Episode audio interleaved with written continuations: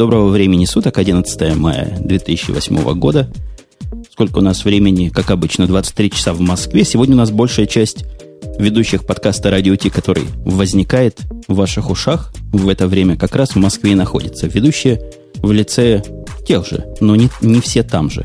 Во-первых, у нас вернулась Оля долгожданная из города Пермь обычно, но теперь она из Москвы, ну и Бобук, куда он из Москвы своей денется. Ну, Сегодня мы с Бобуком Москву я могу... Да, Ой, ой, ой, ой, подожди, это у нас опять такие дикие задержки? Не верю. А, я из Москвы никуда деваться не собирался, действительно, хотя, в принципе, мог бы. Э, Женя забыл сказать, что, выпуск, что выпуск у нас 85-й, а Оля, правда, в Москве, вот, несмотря на то, что у нас какие-то нездоровые задержки по скайпу до сих пор.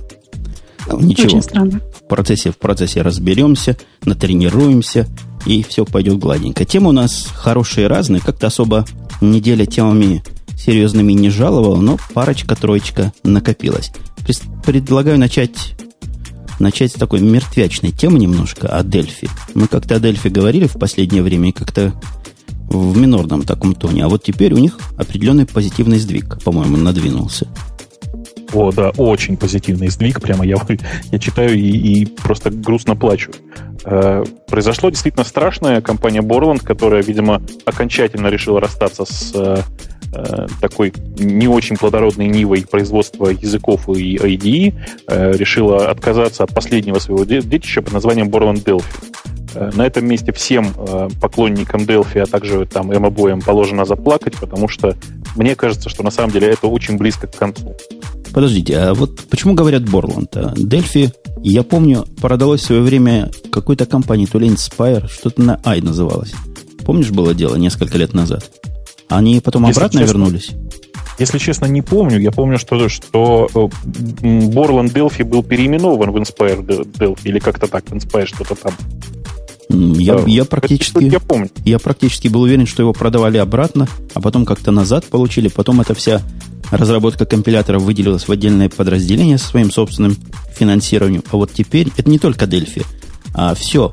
Все, все производство компиляторов, у них там еще есть, еще есть типа Delphi для C++, Borland C++ Builder. Все это ушло компании с странным названием Embarcadero. Как-то мафиозно-наркомански звучит немножко, не? Ну, я не знаю, нет, название действительно тяжело произносимое. Впрочем, к слову Борланд мы давно привыкли. Э, и вообще как-то вот Борман, Паскаль, помнишь, вот очень как-то любили. Тяжело воспринимается вот сама по себе эта история. Не знаю, честно сказать, вот не очень верю в хорошее будущее компании с таким страшным названием. Ну, надо сказать, что Борланд, он 25 лет производил свои компиляторы, и удивительно, как они профукали этот рынок. Я не знаю, насколько рынок этот удачный, насколько рынок денежный, но Microsoft на этом рынке копает, и всякие другие на рынке ID вполне себе, наверное, живут нормально. Вот Slick Edit цветет и пахнет вполне. Как Борланд умудрилась профукать все это дело? Просто кусок нашей молодости куда-то отходит, и от этого мне, честно говоря, грустно. Слушай, а ты в молодости Турбо Паскаль ты какой помнишь? Ну, вообще я Turbo Паскалем особо и не пользовался, но с Borland C, который был у них, Turbo C, я самых первых версий был. Мне, кстати, Turbo C как-то не приглянулось с самых первых версий, как ты говоришь. А при этом Turbo Pascal я использовал, я вот честно скажу, я его использовал не огромное количество раз. Правда, в основном я его использовал как макроассемблер такой, знаешь. Э, любая функция внутри себя содержала просто ассемблерный код, и ты не парился просто по этому поводу. Я так, насколько помню, во времена, когда Borland C рулил и бибикал, особой альтернатив-то не было. На чем еще можно было на C писать, кроме как на Borland C? Microsoft C тогда был каким-то редким убожеством, по-моему, до версии 1.5 или 2.0. Это было что-то страшное. И Borland был вне конкуренции. Да ладно, нет. Конечно же, тогда уже был Ватком, э, компилятор, который, в общем, до эпохи Пентиумов был просто ну, объективно самым лучшим таким, самым оптимизирующим компилятором. Э, и, кстати, большая часть там, не знаю, таких активных приложений типа 3D игр, они все писались на этом самом ватком компиляторе и отлично совершенно работали. Это да, это да. На, на, на ваткоме-то писали. Но вот такое производственное, промышленное программирование в тех кругах, к которым я был близок в то время, производилось как раз на, на Борландах. И, в общем-то, у нас, во всяком случае, в компаниях, в тех, в которых я в то время мелькал, C и Borland это были синонимы просто. Ты знаешь, а мне кажется, что во многом э, такая вот явная победа Borland и Turbo Pascal на корпоративном рынке было связано не с, там, не с названием Borland, не со словом Turbo, да, а э, с TurboVision, с той библиотекой для отрисовки э, текстовых виджетов, которая вот тогда была сделана. Да-да, и на Она... которой сам ID, наверное, и написан был, судя по всему, да? Да, конечно. Э, явно совершенно было видно, что большая часть людей пользовалась вот именно этим только благодаря тому, что здесь легко было сделать пользовательский интерфейс. Это раз. А во-вторых, IT было по тем временам просто продвинутое. Было удобно во всем этом программировать, дебажить, проекты создавать. Нормальная была среда. Ну, среда была, конечно, нормальная. Другое дело, что была она только под DOS, и в юниксовых средах, конечно же, было тяжело потом переходить на что-то другое. Я вот, в общем, соскочил из, из, из IDE Turbo Pascal очень-очень быстро и страшно доволен этим фактом. Ну, в Unix мирах у них там все свое, у них GCC рулит, и GDB причмокивает. Нет, не причмокивает. Что он делает? Ну, будем считать, что он тоже подруливает так слегка. Подруливает, да.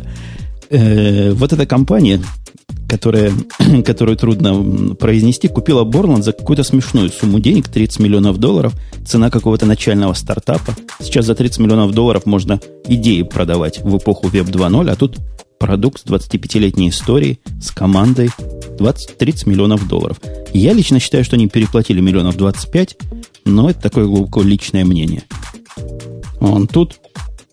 Он тут. И чего ты себе позволяешь? Тысячная аудитория ну, нас слушает в онлайне, и ты нажимаешь кнопку «Reset», ну, это была не кнопка reset, что ты. Я, я не знаю, что это было, но кажется, у меня у моего оплинка чуть-чуть мигнул интернет. Ну, ты знаешь, этот скайп, чертов, он почему-то так негодяйски себя ведет, я просто мне стыдно за него. Ну, ладно, я там замаркировал на этом месте, так что вырежем из процесса. Э, до того, как ты упал, мы начали ругать... Нет, мы уже закончили ругать Дельфи. Надо, надо сказать, что 30 миллионов долларов, я там говорил, за него заплатили. Мне кажется, слишком много заплатили, слишком много переплатили. Хотя цена и смешная. Да. Ты бы сколько за Борланд дал? Я Олю спрашивал, она отказывается его брать. Что значит отказывается? Она не знает слова Борланд? А, я знаю слово Борланд. Просто я не знаю, что мне с этой штукой делать. Штукой Delphi. Ну, напишешь программку какую-нибудь. Я тоже предложил. Да-да-да, пока тебя не было, он потом тоже сказал написать программку. Но вот я сказала, что я не умею. Тогда у меня в чате появились желающие, которые сказали, что подари Борланд мне, мол. И тогда мы будем на нем для тебя писать программки. Вот. Думаю, Во- думаю. Вообще желающие в чате какие-то молодые и глупые. Вы не знаете, что надо предлагать? Надо предлагать помощь. Научу, все объясню, и закрутилось бы, завертелось бы.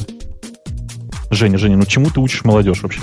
Давайте зайдем с другой стороны. Вообще Борланд, конечно, не продается, продается Delphi, точнее, продалась. 30 миллионов долларов – это, конечно, цена исключительно за бренд, как мне кажется. А, причем этот бренд, он на самом деле существует ну, на территории довольно ограниченного количества стран, потому что я уверен, что в Индии, например, про, про Delphi уже никто даже и не помнит. У вас в России-то помнят? Ты встречаешь Delphi программистов? К тебе на работу приходят люди, знающие Delphi, только Delphi и думающие на Delphi.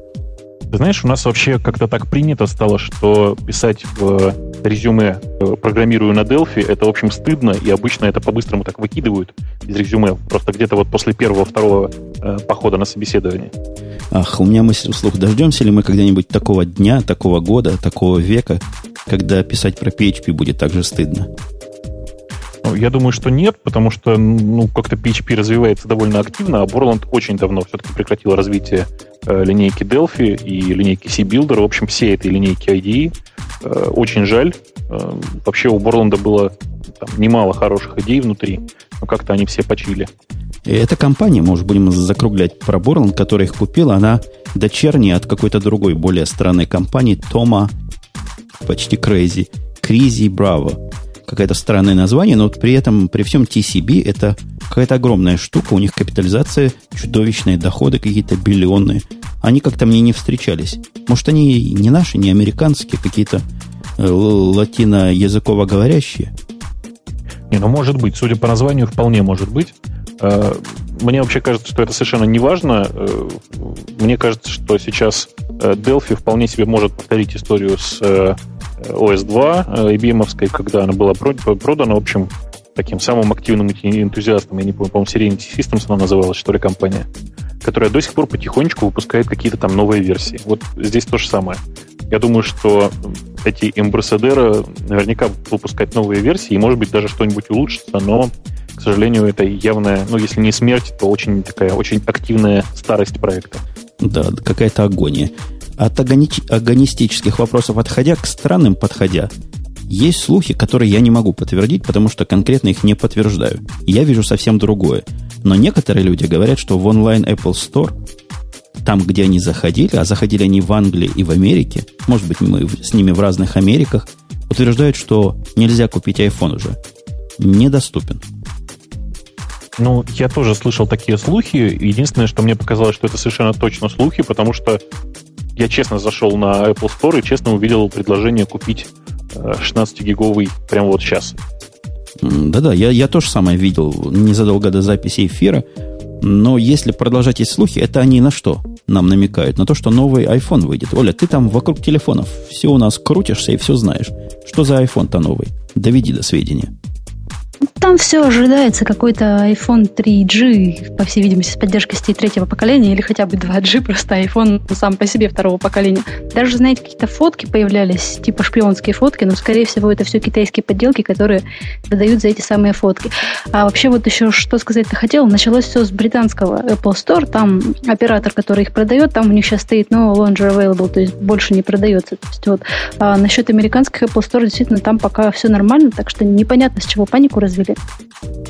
Ожидают нового iPhone, а он будет на WWDC, по слухам, представлен.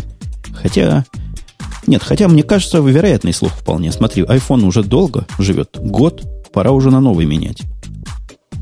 Э, собственно, речь, конечно, идет не, вовсе не о том, что главной фичей будет поддержка 3G. Э, вообще, поддержка 3G, она в прошивке есть, э, и там многие, я думаю, уже читали эту новость о том, что обнаружили в внутри беты прошивки для iPhone 2 э, поддержку 3G, хотя она такая неявная, не обязательная, давайте скажем так. Эм, я вообще очень надеюсь, что, конечно же, главным в iPhone 2 будет, в общем-то, поддержка этого самого App Store, э, iTunes, а не какой-то там 3G. И вообще я готов вот уже собирать ставки. Давайте маленький аукциончик устроим маленький тотализатор, правильно сказать, устроим. Жень, ты вот какую бы фичу хотел, главное, в новом айфоне? Пожалуй, GPS. Угу. Оль? Я бы тоже, конечно, за GPS. Еще мне бы там хотелось какую-нибудь камеру получше, может, хотя бы там мегапиксель 3 или 5 там, с автофокусом. Ну, что-нибудь поприятнее, посерьезнее. А, а бывают в телефонах камеры, которыми можно фотографировать вообще? Такое, такое существует в природе? Ну, вообще, любой, любой камерой, которая находится в телефоне, фотографировать, в принципе, можно. Уже, конечно, дальше идет все от качества. Можно уже там разные вести на эту тему диалоги. Но есть телефоны, которые фотографируют вполне себе так прилично. Ну, я боюсь, что мы сейчас опять углубимся в фотографическую тему, в которой мы ни черта не понимаем. Я единственное, что точно знаю, что количество мегапикселей, оно, в общем, не является главным показателем для современных фотоаппаратов. Поэтому это все, конечно же, мелочи. Я-то хочу честно, честно сказать, что я больше всего жду App Store, потому что количество софта, э, появившегося в преддверии э, ну, App Store, просто настолько гигантское и настолько качественный софт начал появляться, что просто хочется его уже поставить. А продавать его нормально не продают до тех пор, пока не откроется, собственно, iTunes Application Store. А, а где ты это все видишь? Откуда ты все это знаешь? Ну как? Во-первых, я в огромном количестве лажу по iTunes, по, по айподовским, фу, айфоновским, простите. Вот что такое это? В огромном количестве лажу по айфоновским всяким ресурсам интернетным а, и зачастую выкладывают просто готовые образа, которые можно скопировать на, на iPhone и запустить, и посмотреть, как оно выглядит. В частности, я вот уже тут обнаружил три э, огромного такого как это сказать, огромно, огромно серьезных, в смысле очень-очень серьезных э, таких активных приложений, которые мне бы очень хотелось поставить. И, как ни странно, две игры, которые используют те самые 3D-шные возможности э, графического акселератора, которые в iPhone есть, и которые вообще никак не были задействованы до сих пор. Смотри, какой-то любопытствующий.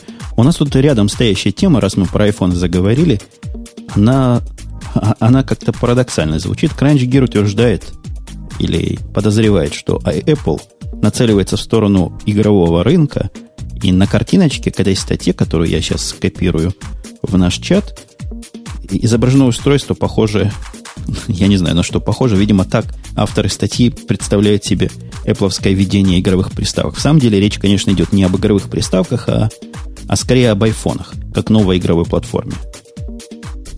Э, скорее даже об айфонах как новой мобильной игровой платформе, то есть как непосредственный конкурент, я не знаю, там Sony PSP или что-то вот что-то подобное. Ну, действительно, как только откроется этот стор, мне кажется, игры будут одним из самых массовых представителей этих самых программ на, на айфоне. Я даже пытаюсь представить, какие еще программы массово там могут появляться. Ну, какие-то могут быть, но игры будут в фаворе, как мне видится. В статье вот даже говорится, что iPhone и iPod Touch могут стать там практически какой-то новой революционной игровой платформой. Я вот не знаю, как вот вы на эту тему, но мне кажется, все равно там телефон без клавиатуры, сложно все-таки из него сделать какую-то удобную игровую платформу. Так мне кажется. А зачем для игры клавиатура? Но все равно нужна какая-то тактильность. Я, конечно, понимаю, там можно сделать и вибрацию, еще что-то, но тем не менее, все-таки вот ту же самую PSP взять с ее большим количеством кнопок. Есть очень много игр, где эти все кнопки задействованы и удобнее. Ну, ты понимаешь, какое дело? До выхода айфона все тоже говорили, что на телефоне обязательно должны быть клавиши. Ну что, результат показал, что, в общем, все активно используются до того, до, используются без всякой клавиатуры. Э, я не очень понимаю, зачем, тем более, что я честно сказать, поставил пару, пару игрушек посмотреть. Я вам хочу сказать, что рулить машинкой, э, вращая айфоном, очень прикольно само по себе. Э, я уверен, что можно придумать еще, там, не знаю, 50 разных движений, которые вполне себе э, там не то что эмулируют, а заменяют нажатие кнопок. При, при том мы имеем очень положительный, очень показательный опыт, как компания, которая выпускает поганые в общем-то, видеоприставки поднялась, и невозможно их купить исключительно из-за использования идеи вот такого нестандартного управления. Был бы я разработчиком игр под э, iPhone и под тачи, я бы только такие гироскопические управляемые делал.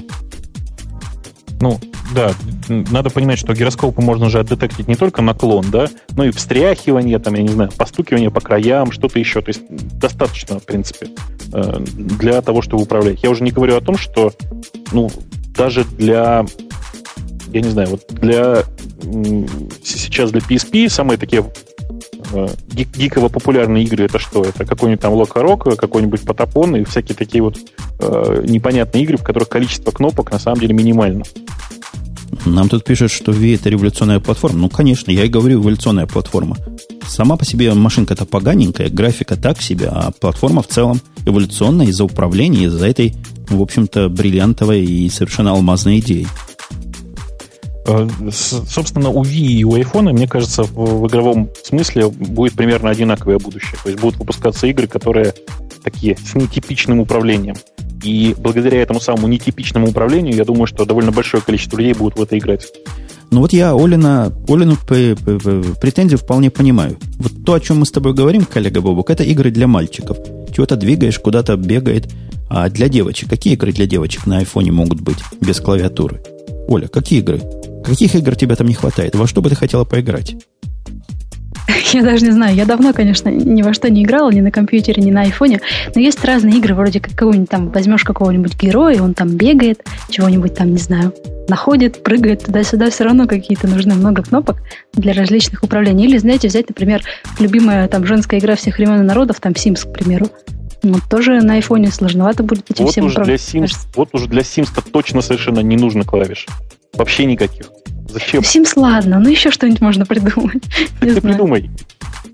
У тебя же есть подруги, во что они играют, скажи. Подруги, подруги, слушай, подруги играют в какие-то шарики, ромбики. Сейчас мы придем к выводу, что iPhone это идеальная платформа для игр. Вот и ни одного да, примера ни одного ты не привела, для чего бы надо было хотя бы одна кнопка. Все, о чем ты говоришь, на писюке управляется мышкой. А все, что управляется мышкой, то э, тачпэдом гораздо лучше управляется. Ну, возможно, я просто не представляю себе каких-то э, нового поколения возможностей управления телефоном. Вот как Бобук сказал, что там машинку, ой, телефончик можно крутить, и машинка будет поворачивать. Я, конечно, об этом так сразу и не подумал. Надо будет попробовать. А разделяете ли вы мои соведущие, уважаемые, даже местами любимые, идею о том, что Apple на под телевизором вряд ли когда-нибудь станет игровой платформой? Apple TV, в смысле, ты имеешь в виду? Ну, какой-то Apple, который стоит в вашем салоне, вашем, под вашим телевизором, в вашей основной комнате, и вот через нее играть. Не, мне кажется, что смысла глобального в этом нет, потому что э, Apple, по-моему, активно настаивает на том, что телевизор это такая, такое средство для, просто для просмотра, а играть вообще я, я от Apple ос, особенной такой активности в игровой сфере и не увидел. Вот до появления iPhone я вообще не верил в то, что Apple, Apple рассматривает себя как игровую платформу. Какой-то рынок, по-моему, уж больно там топчется гиганты. На рынке, где Xbox, и, ну, Xbox меньше, но PS3, ну, трудно, мне кажется, будет Apple. А я думаю, что трудно и не надо при этом. То есть, если Apple действительно займется э, iPhone и iPod Touch как игровой платформой, это, в общем, ниша, в которой э, два достаточно сильных игрока, это, собственно, как они называются, Game Boy, наследник Game Boy, Nintendo DS, да? Ну, Nintendo DS, собственно, и PSP. Э, собственно, ничего другого на этом рынке нет, и оказаться раньше, чем Nintendo, э, игрой, которая вот так вот управляется, собственно говоря, с помощью чего-то странного и чего-то непонятного, так же, как это произошло с Wii, это вполне себе реальный шанс захватить кусочек рынка, который как раз Apple и нужен. Слушайте, у меня к вам вопрос, пока мы не перешли на другую тему. Я, когда нахожусь в магазинах и вижу эти Nintendo в продаже различные, да, в принципе, и Sony PlayStation, но больше Nintendo, я всегда удивляюсь и поражаюсь, а кто их покупает? У вас кто-то такой покупает? Покупают. Почему нет? И, и вот я, я могу представить, зачем моей дочке 7-летней это надо. А зачем человеку старше 8 лет, скажем, вот такая, ну, прямо скажем, таки убогая штучка? Ну, видишь, там достаточно много странных игр, вот как раз таких, таких, которые непонятны нормальному человеку, я бы сказал, да, которые очень сильно цепляют, э, там, в основном, кстати, цепляют девочек почему-то. Э, Nintendo DS выглядит очень страшно и очень непонятно, тем не менее покупают э, вот, девочки, я не знаю, там до, до лет, наверное, 30 вполне себе многие, многие в эти игры играют. После 30 что-то поворачивается в голове, и люди переходят либо на PSP, либо на настольные игровые там, настольные игры, либо перестают играть вообще. А у тебя была, Оля, в детстве такая штучка, Дэнди какая-то, или твое поколение уже в Дэнди не играло? Мое поколение как раз Дэнди играло. Я вот даже помню, у меня было несколько приставок. Сначала Дэнди, потом еще какая-то была. Вот и... Причем они были 8-битные, еще были параллельно, по-моему, какие-то то ли 16-битные, то ли какие-то. Там была и графика круче, и звук. И, в общем, я все завидовала тем, у кого были вот такие вот. Ну что, я, я предлагаю... У нас есть два варианта. Во-первых, остаться в железной теме. По-моему, мы тут засиделись. Или перейти на какие-то более гиковские темы. Предлагаю переходить ура, на ура. более гиковские темы, хотя повышать будем степень гиковости постепенно. Начнем со скайпа. Не очень гиковская компания, но захотели они странного. Захотели оспорить GPL. Вы слыхали такую наглость? Там все как-то очень мутно. Я не очень понимаю, э, суть, суть всей этой проблемы. И давайте вы меня поправите, если все не так. На самом деле, э, как мне кажется, история связана не с самим скайпом, а с дочерней компанией Skype, которая производила э, телефоны, которые поддерживают Skype, то есть железки. Да, так нас, было дело? Насколько я понимаю, да. Идет речь о использовании Linux в своих телефонах.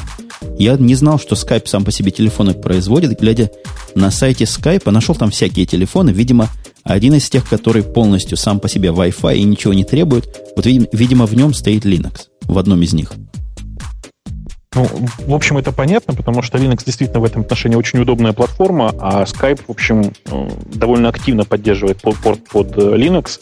Он немножко outdated сейчас, э, отстает, наверное, года на полтора, на два всего от версии под, под Mac и под Windows. При этом, это понятно, это готовая платформа, в которой есть все, собственно. То есть оставалось только запустить свое приложение и не мучиться. Кстати говоря, стоят они немалых денег. Я несколько раз посматривал на телефоны автономные, на которых можно Skype юзать, так и не решился купить, не найдя себе достаточно серьезных объяснений, зачем оно мне надо. Ну так вот, Skype, э, судя по всему тому, что мы понимаем, по ограниченной информации, доступной, к сожалению, может, у Оли есть какая-то? Оля, у тебя есть более расширенная информация? Может, ты лучше понимаешь нас? Нет, я вот сижу, пытаюсь вас слушать, более расширенной информации у меня нет. Я, кстати, сегодня вот замечаю, что так туго слушать одновременно вас, думать, что сказать и читать чат. Что-то как-то я квалификацию потерял за две недели. А ты из этого троих что-то одно исключи, сразу с двумя станет легче. Например, не читай чат. Ну, или не слушай нас. Ладно, я подумаю сейчас, что сделать, а вы пока давайте дальше про скайп. Так вот, скайп, как они могли GPL нарушить? Не распространяли измененные Драйвит работу свою вместе с телефонами, я так подозреваю. Чего еще там можно было нарушить? Я так понимаю, что да. Они просто не распространяли исходные тексты того, что, того, что в общем, всовывали в телефоны. Э, мне кажется, что Skype, в общем, должен пойти навстречу э, всем сторонникам GPL и выложить, в конце концов, исходные тексты. Тем более, что выкладывать исходные тексты самого Skype, то есть самого продукта вот этого вот, который звонит, совершенно не надо. Нужно выложить только все остальное. И они уже да. согласились. В общем, мы, мы немножко... У нас же неделя прошла, мы новость за неделю. Они как наехали на GPL, суть им сказал странный такой довод. Ты читал, как судья сформулировал? я прочитал перевод формулировки и ничего не понял. Ну вот я тоже. Суд-то германский был, мы в германском языке никак. Или кто-нибудь как? Хендехох? Ну, я, я очень, очень хендехох, да, очень чуть-чуть совсем хендехох. Э, перевод этой фразы звучал примерно так. Если есть договор издавать книжку в зеленой обложке и нет никакого другого, выбор либо согласиться, либо отказаться от издания. Ну, в общем-то, идея, конечно, понятна. Я не совсем понимаю, как это связано вообще с лицензией GPL, потому что там, конечно, вариантов намного больше, чем просто зеленая обложка. Э, тем не менее, Skype, в общем, апелляцию свою отозвали, таким образом согласились с решением, решением суда, сделали совершенно правильно, как мне кажется, потому что, в общем-то, у GPL очень серьезные адвокаты. Э, мне кажется, что шансов у Skype в данном случае практически не было. Да и в Германии GPL как-то наезжать на GPL, по-моему, неправильное место. Там уже несколько раз были подобные процессы, и каждый раз они успешно с точки зрения любителей и поборников GPL заканчивались. Так что Skype не попал. Не попал. Но, но теперь будут выдавать эту, эти исходные тексты, я так подозреваю, не всем, а тем, кому необходимо выдавать. То есть по GPL это тоже такое непонимание. Меня часто спрашивают. Тебя часто спрашивают, надо ли выкладывать в публичный доступ. Мы ответим... Спрашивают, спрашивают регулярно. Мы ответим нет публичный доступ выкладывать не надо, GPL вас не заставляет быть полнейшим коммунистом. Да, вы можете просто выдавать лицензию, выдавать исходные тексты только тем, кому выдали бинарные тексты. Бинар, ну, бинарную реализацию. То есть э, вы обязаны по первому запросу предоставить пользователю вашей программы исходные тексты. Все, ни больше, ни меньше. А что вы, господа, думаете о совершенно противоположном конце хай-тека? Хотя я тут сомневаюсь, хай ли это и тек ли это. Замечательная замечательная сайта, которая, наверное, треть вашего трафика генерит российского Mail.ru, сказано у нас в статье, занялся или занялась Mail, Mail, она или оно, казуальными играми, короче говоря. Вот это вот очень круто. Я благодаря вот этой новости сегодня чуть не успела дочитать практически, это, вернее, кое-как успела дочитать все темы к эфиру, потому что я зашла на этот сайт, увидела там кучу игр, посмотрела, что там есть мультиплеер, зашла там, значит, какие-то снежки, посмотрела, что там сидит три человека и хотят поиграть, и все, меня, короче, затянуло, просто я кое-как закрыла сайт и оттуда ушла. Очень прикольно сделано, причем сайт на флеше, и все игры такие симпатичные, вот в отличие от некоторых других сайтов на флеше смотрится просто супер. В общем, я за. Бубук, это она про Яндекс говорит. Ну, я что могу сказать? Когда э, на Mail.ru аудитория пользователей игрушек дотянется до яндексовой потихонечку, где-нибудь годика через три, можем вернуться к этому разговору. А, просто чтобы, чтобы так на всякий случай, чтобы было понятно. На Mail.ru сейчас действительно запустился маленький новый портальчик, на котором 6, да, игр, поправьте меня, 6 штук, да? Говорят 6. Маджонг, Подкидной дурак, Снежки, Космо, Жестянка, Лап, Монстр и Бильярд. А, ну вот, соответственно, 6, 6 игр. Э, это приятно и хорошо. Они все выполнены в одном духе, одной компании. Это значит, что быстро развиваться они, к сожалению, не смогут. Э, просто так, чтобы, чтобы было понятно. Да? Я знаю 4 портала, на которых более 100 игр сейчас запущено. Э, и все они сделаны разными компаниями, поэтому развиваются они очень быстро.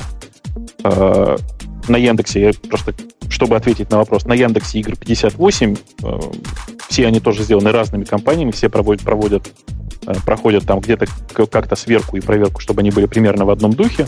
Но дело-то не в этом. Дело в том, что мне кажется, что вот это событие вокруг Mail.ru очень сильно раздуто. Вы видите там какую-нибудь инновацию, вот что-то такое, ах, новое и интересное. Я молчу, я их вообще не видел. У нас Оля видела. Оля, что там интересного и нового было? Я не могу сказать, что это что-то прямо такое внезапное, там, взрывающее мозг, как говорится, и безумно интересное, но просто очень приятные и прикольные игры. Вот те же самые снежки, в которые я там урубилась с двумя моими соперниками, которых я даже победила, по-моему, но сейчас уже не вспомню. Вот, ну, красиво просто, очень приятно сделано. Вот такой вот сервис, опять же, говорят, что Mail.ru это сервис для блондинок, может быть, в какой-то мере. Вот здесь как раз сервис такой для блондинок. Симпатично, удобно, все так просто и прикольно. Вот это мне нравится, это приятно. А на Рамблере есть игры? Подождите, блондинки, брюнетки. Да, конечно. Есть игры? Потому что моя жена как-то в игры рамблевские не играет. Покажу ей mail.ru игры, может, ей понравится. Хотя она брюнетка. Нет ли сайта для брюнеток? Для брюнеток, я же тебе говорю. Games Яндекс.ру. А, это, это для рыжих, мне кажется. Для рыжих? А ты там был? Ну, рыжие, рыжие, они умные. Не, нет, ты, ты на игрушках индексовых был? Был. Вот это единственные игрушки, которые я запускал. Они какие-то все разные mm-hmm. мне показались. Ну, они должны быть все разные. Ну, вкус-то у всех разные. Да, они все разные вообще концептуально. Они по управлению разные. Видно, что они сборник игрушек от разных производителей. Видишь, э, когда делаешь, там, когда пытаешься выпускать все игры у одного производителя, получается глав, главная проблема в том, что э, этот производитель разрабатывает игры очень медленно. Я уверен, что вот эти шесть игр, они делались год. Понимаешь? Это значит, что если все пойдет очень хорошо, через год этих игр будет 12. Ну, а какой-нибудь юик вы бы им навязали, они бы все делали, как вам хочется. Ну, не получается так, понимаешь? Отказываются. А, не, цен, да не, нет, ценят, не ценят слово самого Яндекса. Говорят, чего нам да. ваши стартапы? Они же просто, видишь, разработчики игр в данной ситуации получают не такие большие деньги, прямо скажем, если получают их вообще, если делают это не за собственную рекламу. А, и поэтому понятно, что им это не особенно интересно, так же, как это не особенно интересно, собственно, и Mail.ru, потому что, ну, если вы зайдете, собственно, на этот портал, вы увидите, что э, оно выполнено совершенно не в духе самого Mail.ru, вся, вся эта система.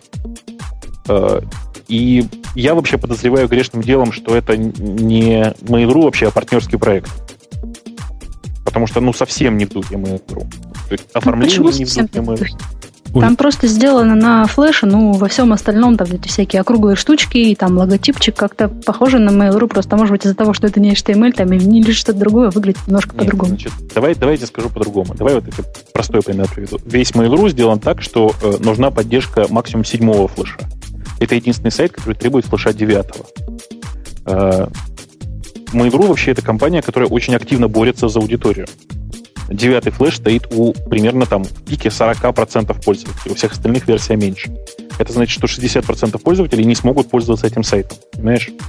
Может, экспериментальный проект какой-нибудь. Там будет развиваться, будет флеш развиваться. Они как раз к тому времени, как все поставят себе девятый флеш, они там сделают себе 12 игр. Девятый флеш вышел два года назад. До сих пор его все не поставили. Это все очень сложно. Не, на самом деле, там правда, правда не совсем понятно. То есть он выпадает из всей линейки э, моедрушных сервисов очень сильно.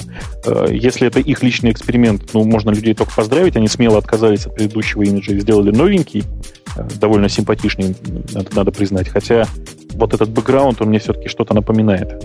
Вот эти дырочки замечательные. Если это, собственно говоря, сделано по заказу, по, по заказу тоже сделано довольно хорошо. Надо, надо узнать, в конце концов, кто это делал, потому что правда, правда интересно. Ты слышал ли, какой Бобук offensive, когда речь идет о каких-то даже потенциальных конкурентах? Прямо палец да, ему да, в рот не клади. Я вот сижу, слушаю и думаю, интересно, скажет ли когда-нибудь Бобу про Mail.ru что-то хорошее, даже если он будет думать что-то хорошее про Mail.ru, если это про возможно вообще. Подожди, подожди. У, него, у него э... подписка, у него такой специальный NDA есть, там сказано, список приведен. Mail.ru, э, Google.ru и кто третий у тебя еще был, Рамблер. Во. Этих вторых нельзя сказать слово хорошее. Он Сван в чате подтверждает, так у них и есть. Ничего, ничего не понял. Э, нет, собственно, идеи такого у нас, конечно, нет. Женя, сейчас вот ты так сказал, ты знаешь, что, блин, после этого мне придется там 50 пользователям на, на почту отвечать, что срочно увольняйте, раз такой, вот такой у вас ужасный NDA. Э, люди же просто верят. Люди, а люди шутишь. нас хвалят за то, что у нас ирония. Это была ирония. ирония. Хотя, хотя а. некоторые могут назвать это цинизмом. Я предлагаю, знаешь, э, в начале или в конце вставлять какой-нибудь такой специальный звуковой тег, где началась ирония, где закончилась ирония. Предлагаю гав. Знаешь, отлично будет, мне кажется. Забикивать. Иронию можно вообще забикивать. Да, Обычно ведь у нас шутит Обычно у нас Бобук шутит, все говорят, типа, радио Ти, это там ничто без шуток Бобука, да? А тут тут пошутил Умпутун, видимо, да. поэтому Бобук не понял. Бобук, анекдот знаешь, с ней пошутили, она надулась. Женя, ну-но, я бы попросил. Давай без пошлых анекдотов в эфире. У нас есть, у нас есть совершенно не пошлая тема, и мне она кажется довольно любопытной в потенциале темой. Вы знаете, такая компания Илиад, я не знаю, по-русски, по-моему, Илиадами их называют.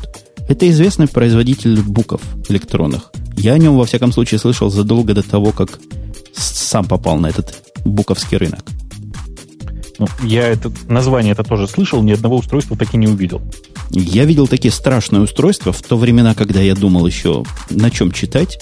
И глянувши на это устройство, не в продаже, правда, а на картинках, сравнил его с Покетом в то время. И, конечно, даже не с Покетом, по-моему, с Палмом. Они очень древние. Они всегда, эти Илиады, там были на этом рынке.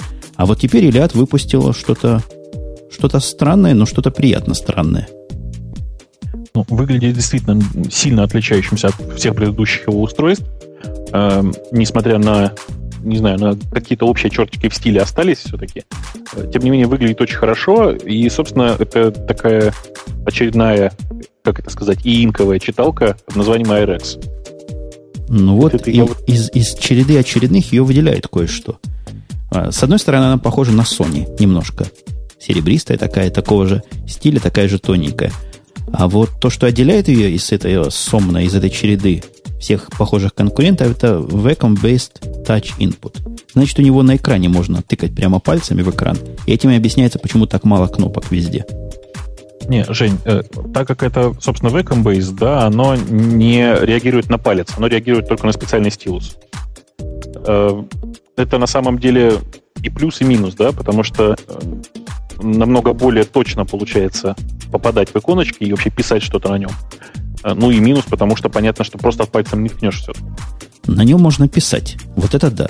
Мы как-то ругали какое-то устройство, на котором была клавиатура для писания, но здесь можно писать ручечкой. Я как-то с трудом представляю, зачем мне в книжке надо писать пометки на полях или что.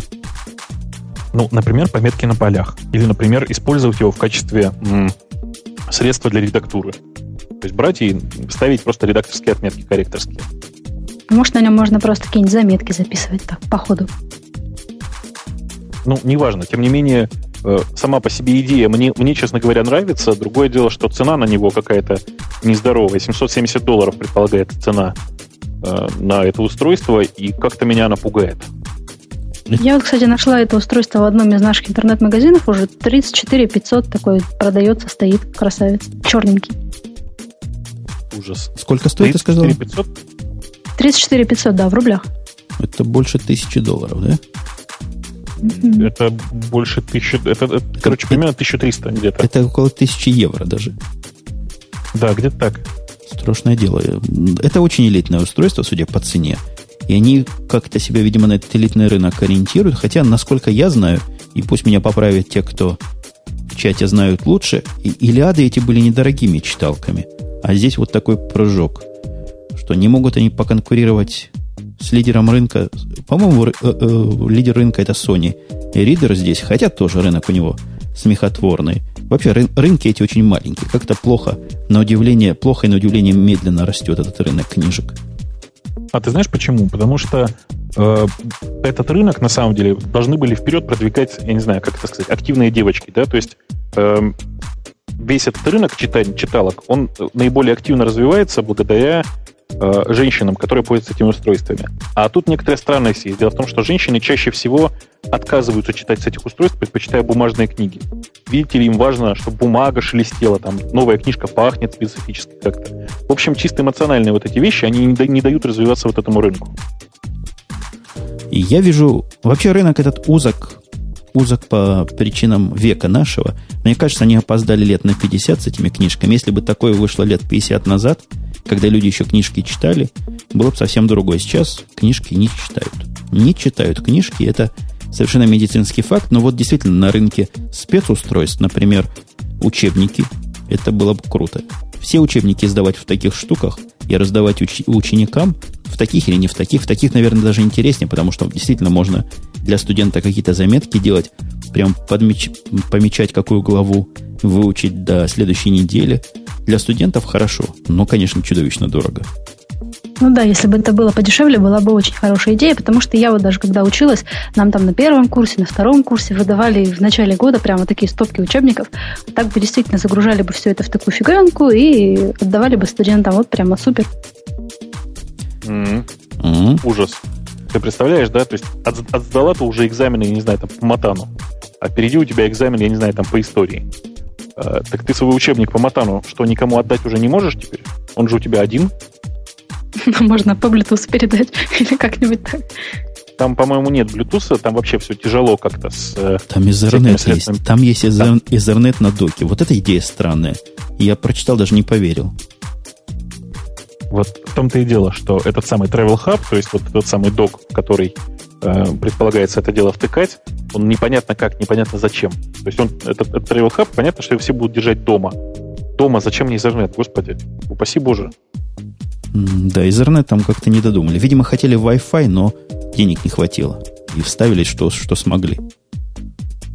Ну, тем не менее, так или иначе, устройство действительно очень интересное, хотя я правда не понимаю, кто его будет покупать.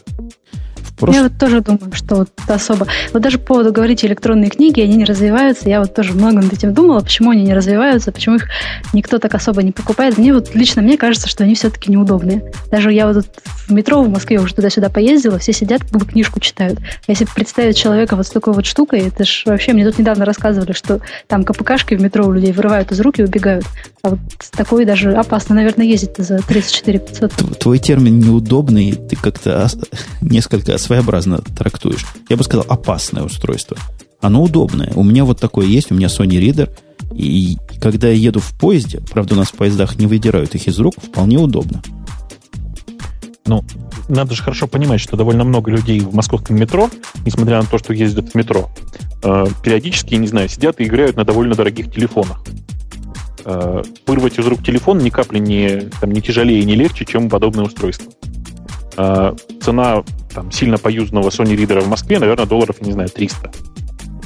300 долларов за книжку, это такая, если ты читаешь каждый день, это экономия, которая окупится, ну, где-то через полгода, мне кажется. И, в принципе, на этих ридерах, на тех, что я видел, есть такая дырочка, куда можно петлю вставить. А если приковать эту штуку наручником к руке, то не оторвут. Жень, Жень, нет, лучшая идея, лучше. Эту петлю, значит, заматываешь и аккуратно на шею. Что только с головой сняли. Да, чтобы только с головой. Руку-то еще оторвать можно, а вот голову... Страшное дело. У нас есть... Тут в чате пишут, что этой штучкой, учитывая ее размеры, хорошо отбиваться, когда у вас будут ее вырывать из рук. А у нее там, она маленькая. У нее, у нее там 8, 8 дюймов дисплея, она больше, чем остальные книги. Судя по всему, она здоровая таки. Да, здоровая, она как EPC получается. Ну, 8 дюймов это как раз опять, насколько я понимаю, да? Нормальный формат книги. Вполне себе даже. Ну да, ну великовато будет в руке. Вот Sony, которая, которой я кручусь постоянно, она где-то на грани. Она, наверное, еще поменьше была бы даже еще, наверное, удобнее. Все-таки рука, рука устает ее держать на весу. А это, видимо, будет тяжелее. Давайте перейдем от этих книг, как самая читающая угу. нация, э, как самая пишущая нация, в Твиттер. В прошлый раз мы Твиттер опустили и буквально предположили, что Твиттер переходит с Руби на, на рельсах на нечто другое. Нам отвечали, что это слухи, и слухи, слухи, слухи. А теперь появилась более-менее официальная информация о том, что действительно все это фигня, и проблема, как утверждает их Брейн Кук, главный архитектор Twitter, не в рубях и не в рельсах. Проблема, да, не в рубях и не в рельсах, проблема в головах. Помнишь, как да, да, я, я разруха, бы, она не в сортирах, да. Точно, я бы, я бы сказал в руках, потому что я почитал, читал его интервью, да, интересная такая да, статья. Обязательно, Улечка, надо дать ссылочку на статейку, как я сегодня говорю. Э, так вот, рассматривается, рассматриваются данные по Руби, не по Руби, по Твиттеру. Они меня поражают своей низкостью, своей малостью и своей ненапряженностью. Я, в общем, тоже посмотрел на статистику и не понял, во что они там, собственно, упирались. 600 запросов в секунду, утверждают они, производятся. Я не знаю, в расчете ли на сервер, или в расчете на нот, или, или всего. Подозреваю, что всего. Система... Это всего же. Систем... Всего, всего. 600 запросов в секунду, это... Ну, я могу руками раздавать с такой скоростью. Мне компьютер для этого не нужен. Ну, окей, на самом деле максимум у них примерно 800 запросов в секунду, э, при том, что у них всего 350 тысяч пользователей. То есть, на самом-то деле, это кластер, ну, в, в самом таком активном пике из 40 машин, допустим. Э, стоит у них один MySQL сервер, большая, как они говорят, большая машина с 8 ядрами. Что за большая машина? У меня самый маленький сервер теперь с 32 ядрами. При этом он стоит 20 тысяч. Может им денег подкинуть? Женя, а это бесполезно. Дело в том, что MySQL, он сам по себе, как ты понимаешь, просто так не масштабируется. Ну да, но ты знаешь, как я масштабирую MySQL на 32-ядерных машинах, да? Ну, я догадываюсь, да. Виртуализация. Да, да, да, да, да. Ага. Очень, очень вполне рабочие такие решения оказалось. Все остальные данные тоже смехотворные. мне, мне они показались смехотворными, при том, что железо, которое они тут утверждают, у них есть 8 санов X4100, обработка запроса занимает 200 миллисекунд у рейлсов. Что-то здесь не так с руками или головами. Вот я крест, крест на пузе. Не может быть при таких низких требованиях так сложно горизонтально масштабировать систему. Слушай, ну 200 миллисекунд, допустим, это хороший, нормальный такой, нормальный таймлайн, да? То есть 200 миллисекунд — это хорошая цифра, за которую должна отдаваться страница. Но моя практика, правда, показывает, что за 200 миллисекунд они не отдаются никогда, но это ладно. У них есть цель. 8 x400, то есть x4100, они на самом деле, ну, это как раз то, что я говорил, это примерно 40 машин обычных. Угу. Ну, какой смысл? Какой? Я просто я, я, я не очень понимаю. 600 э, запросов в секунду. Смешная цифра. Э, одна MySQL база. Ну, это, конечно же, да, это просчет, потому что очевидно, что они сейчас в нее и упираются. 16 э, гигабайт на каждой машине выделено под MEMCached. Ну, это понятно. Мне кажется, вот я по поводу базы, мне кажется, их проблема... Они говорят, что Rails не тормоза, тормоза все остальное.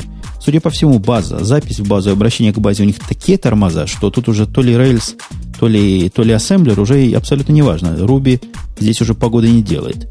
Концептуальная ошибка организации вот такого характера работы с базой мне, мне видится. И опять же, исключительно с высокой, довольно далекой колокольни на это смотрю.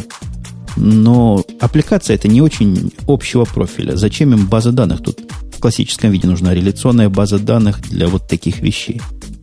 Ну, я вообще, строго говоря, не понимаю, зачем в э, Твиттере вообще нужен MySQL. Э, по-моему, MemCached вполне себе обеспечивал все что, все, что им надо. Единственная ситуация, в которой все было бы плохо, это если выключились, ну, собственно, если все выключилось. Ну, как-то, я не знаю, дублировать надо, в конце концов, это все хозяйство.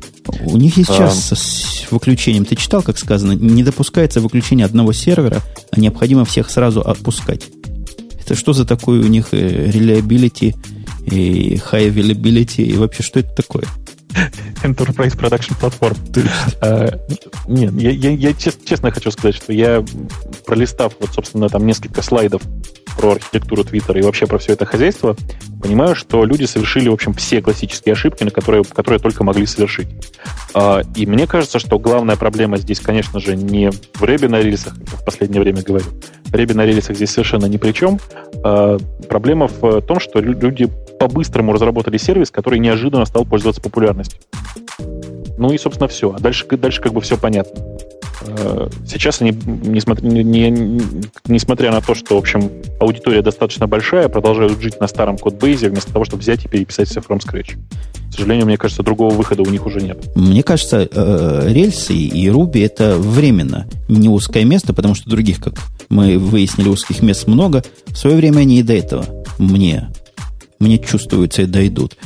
А что меня еще поразило во всем этом деле, это, это объяснение, за которое мне, ну, я такое не позволяю своим программистам и людям, которые с заказчиками общаются, э, артикулировать. Говорят, сами пользователи виноваты, неправильно вы нашим сервисом пользуетесь.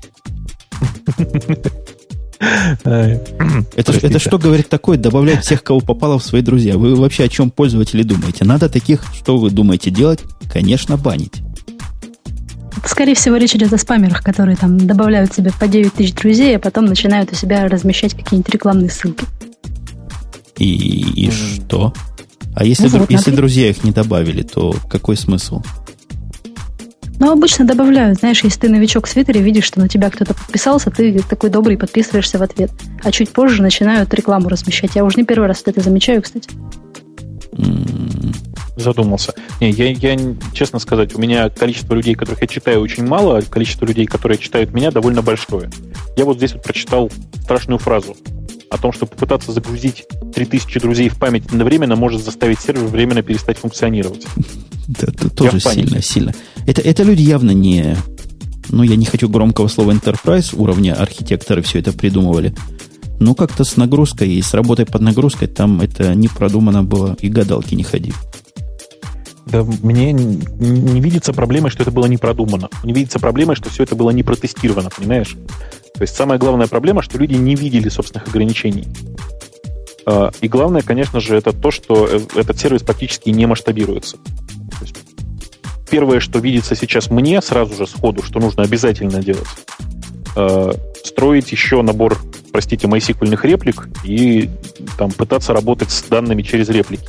То есть все, что не записывает в базу, должно идти через реплики для того, чтобы нагружать только их. Ну, в общем, я не знаю, я, я готов, не знаю, приготовить список из 10, наверное, улучшений к этой архитектуре, которые нужно делать просто, просто прямо сейчас, а лучше позавчера. Я бы на месте архитектора, который такие длинные статьи пишет, сэкономил время и подумал над редизайном более глубоким, как раз в сторону отхождения от узкого места вообще. Ну, самое, что первое на, на ум лезет, придумать какой-нибудь грид для, для вот этих данных, придумать очень restricted такой доступ, очень ограниченный доступ, именно такой, как им нужен, а их доступ формализуется очень просто, очень понятно и очень предсказуемо. Есть совершенно прямые и понятные пути, как железная дорога, как это дело и сархитектировать и спроектировать более правильно. Но они другим занимаются, судя по всему. Ты слышал, они Ирланд пробовали, они пробовали другую параллелизацию. Как-то они пытаются следствие лечить, а не причины. Да, мне тоже кажется, что они совершенно непонятно, зачем пытаются удаляться в э, космические дали, вместо того, вместо того чтобы решить, в общем, проблему понятными классическими способами. Да, сказали мы свое твердое слово. Я так понимаю, Оля, ты с нами не споришь по этому поводу. Согласна. Ну, мне сложно спорить с профессионалами по поводу того, как работают веб-сервисы. И у меня вот такой вопрос был. Э, с чего началось-то все? То есть они придумали этот твиттер, сделали его, но они заранее просто не продумали, как это потом все будет расширяться и какие огромное количество пользователей будет появляться, и поэтому начались проблемы. Ну, примерно так. Да, я тоже так думаю. Просто тут в чате пишут, мол, типа, о чем разговоры, никто же не знал, как выстрелить твиттер, мол, что теперь их ругать. А я вам скажу, я, я постоянно пытаюсь донести мысль такую в, в подкастах и своим программистам. Спроектировать правильно и хорошо, оно не сложнее, чем спроектировать плохо и неправильно. Ну, давай скажем так, на 10% сложнее, чем проектировать плохо и неправильно. Эм, чаще всего перебор вариантов, как же сделать правильней, он занимает там, ну, 5-10% э, всего времени, уходящего на проектирование. А дальше начинаются всякие там, мелкие, мелкие частные детали уже по выбранному э, направлению, скажем так. И вот неправильно выбранное направление развития в самом начале может привести вот к таким последствиям. Нужно уметь вовремя, если что, хвататься за голову, отказываться от старой модели и переписывать все к чертям. Ответили мы на твои вопросы, Олечка. Да, все понятно, спасибо. Давайте к другим темам, а что-то мы сегодня как-то так долго на всем. Ну, а куда нам спешить? У нас публика, здесь публика не расходится пока. У нас есть такая тема странная, где Госдеп США посчитал компьютер и прослезился. Да, это я смеялся долго, да. Тысяча, тысяча, одна тысяча прописью лаптопов потерялась. Я думаю, украли русские. Ты думаешь, наши уборщики, которые там работают в в НАТО. А может это не... А это Госдеп. Это значит даже наши местные. Где-то здесь, в Пентагоне. В Пентагоне наш уборщик ходил и собирал... Я рассказывал эту историю, как в Microsoft коробки наш человек собирал, а потом продавал Нет. все эти... Но у них там стоят коробки сверху у всех а, работников. А, рассказывал, да-да-да-да-да-да. Ну, ты видишь? По-моему, там не наш человек был, а мексиканец какой-то, целый бизнес сорганизовал. Ну, но, это тоже наш человек. Но без нашего мозга там не обошлось в бэкграунде. Так возвращаясь-то к Госдепу США, тысяча ноутбуков потеряно, причем из которых 400 принадлежали комитету по борьбе с терроризмом. Эм, я, я, я, я действительно просто в шоке был, когда первый раз это прочитал.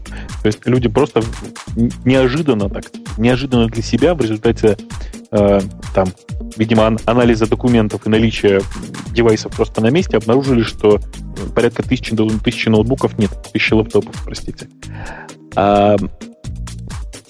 Мораль-то, мне кажется, очень простая, люди. Ну, вы следите за тем, что, что вообще происходит у вас, потому что э, я честно хочу сказать, у нас тут просто из офиса стырили два ноутбука, так мы это заметили сразу. Э, эти тысячу лэптопов, они что, где-то отдельно стояли на складе? Не, я думаю, они пропали так, как у меня пропадают обычно компьютеры. Вот если посчитать компьютеры, которые в меня вошли, в мое подразделение, из меня вышли, то получишь разницу тысячи, конечно, не получишь, но штук в 5, в 10 получишь. Оно чего происходит? Лаптопы, которые списанные старые, вот такие умники, как я, например, реиспользуют определенными образами. Ну, например, из одного вытащить батарейку, из другого вытащить память, вставить в тот. И, короче говоря, из пяти нерабочих и старых лаптопов в конце концов собирается один, а все остатки куда-то уходят в какие-то ящики и по частям там валяются. В виде единицы лаптопа они уже не, уч, не учитабельны. И у меня вот такая утечка происходит постоянно. А может быть, их просто вот сотрудники, к примеру, домой уносят, там, не знаю, жене дать поиграться, ребенку, и так вот как-то потихонечку растаскивается. Или это проверять надо? Ну, я сомневаюсь. Я сомневаюсь, что анти, антитеррористические вот такими вещами не суны.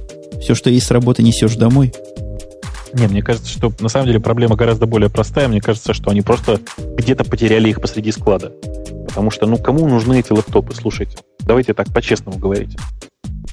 Вот тут утверждается, что средняя, сто, средняя стоимость каждого из этих, каждого из этих лэптопов примерно, примерно 3000 долларов. Я ну, представляю себе, что это за лэптоп за 3000 долларов. А, я не понимаю, кто будет рисковать там, проблемами с Госдепартаментом, просто вытаскивая их там, и унося куда-то с работы. Не, ну вот если, Потом... если твой рабочий лаптоп пропал, ты это явно заметишь, потому что пришел нажать клавишу, а не на, не на что нажимать. И наверняка запросишь новый. И тот, у кого ты запрашиваешь новый, совершенно резонно спросит, а где старый? Какая-то туманная история, куда они пропали. Мне кажется, посчитали другим способом. И не то начали считать лаптопами, или не то начали считать компьютером. Ну, не верю я, что тысячу человек потеряли тысячу лаптопов в тысячи такси, и вот в результате это сейчас вскрылось. А до этого всемирный заговор, э, масонская ложа скрывала украденные лаптопы масонская ложа. Опять все... Вот, Женя, почему чуть что ты сразу все сваливаешь на евреев? Тебе не стыдно? Мне стыдно. Но в этом подкасте мы, наоборот, их хвалим, а не сваливаем. Mm. Ну, хорошо. Значит, мы разобрались с проблемами Госдепартамента. Э, я вообще не понимаю, как могут пропадать в таком количестве устройства там, не знаю, со склада, у людей, еще как-то. А главное, почему они не досчитались их только сейчас. Как-то так неожиданно вдруг. Да, а я слыхал, кстати, что у вас лаптопы пропадают из автомобилей специальным, специальным образом. Где-то читал в интернете такие страшные истории, как прокалывают колесо, и все для того, чтобы лаптоп украсть. Целые технологии придумали жулики. А, это такая продвинутая технология, когда один прокалывает колесо, ты, значит, как дурак выскакиваешь, начинаешь накачивать колесо или там менять запаску. В это время у тебя из, из, из автомобиля все крадут, да? Ну, там сложнее, там, там на двоих. То есть один прокалывает колесо, второй идет тебе помогать и отвлекает в это время. А вот тот первый ага. вытаскивает как раз твой лаптоп. Все там у них вот. продумано и просто отточено. Грамотно, мне кажется. Да-да, стоит, Отлично. стоит того, да. А, а у тебя не воровали лаптоп, признайся честно? С секретной информацией натовской. Ты знаешь, у меня лаптопов не воровали, но вот у нас из, из офиса, я говорю, два ноутбука ушли. А, причем мы, собственно, на камере наблюдения видим, как ушли, а, там, с подробностями, кто такой у него, в смысле, ну, то есть лично его, естественно, не знаем, а просто видим, как бы так сказать, изображение лысого человека. А, очень неприятно было, честно скажу. При том, что понятно, что офис, в общем, целиком наш. Подлый негодяй взял, пролез в офис, вынес два ноутбука. Прямо вот сердце кровью обливается. Тут же пришлось эти, собственно, э, аккаунты, на которые были зарегистрированы эти два ноутбука, по-быстрому заблокировать. Э, пришлось всем по-быстрому поменять SSL-ключи на всякий случай. Ну, в общем, очень много работы было в результате проделано. Да, бывает странно. Я однажды, не помню, рассказывал эту историю, нет, но в одной фирме, которой я имел, имею отношение российской фирме, где много моих друзей работает, и как-то они часть из них была моими, и часть осталась моими бывшими работниками. Фирма занимается в том числе изготовлением систем видеонаблюдения.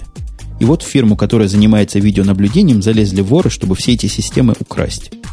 Их сняли внутренние все эти системы, там они для тестирования расставлены везде, ну просто на каждом углу. Сняли всю эту картинку, отнесли в милицию. Милиция очень поражалась качеству материала. Сказали спасибо. И задержали всех к чертовой матери ну, это повезло, что задержали, потому что у нас милиция сказала, ну, картинка, да, ну и черт с ней, типа. А где фамилия? Нет, там с фамилиями принесли, там людей узнали. А, не, ну это повезло просто. В, в нашем-то случае понятно, что узнать нельзя, потому что ну, человек неизвестный совершенно, э, пролезший через секретный проход э, в офисе. Дыру в заборе ну, нашел? Это практически, да, пожарный вход. Страшное дело. Смотри, все теперь под угрозой. Под угрозой все наши электронные кошельки. Э, давай. Да, я, я хотел опять, я вот задумался. Задумался. То ли Дональда Кнута тронуть, то ли BlackBerry 9000. Думаю, BlackBerry... Лучше про то и про другое. Да, начнем Мне с... про то и про другое есть что сказать, в общем, давайте. Давайте, давайте сначала BlackBerry 9000, а потом старичка Кнута. Оля, ты BlackBerry 9000 ну, просто обязана была уже где-то обозреть.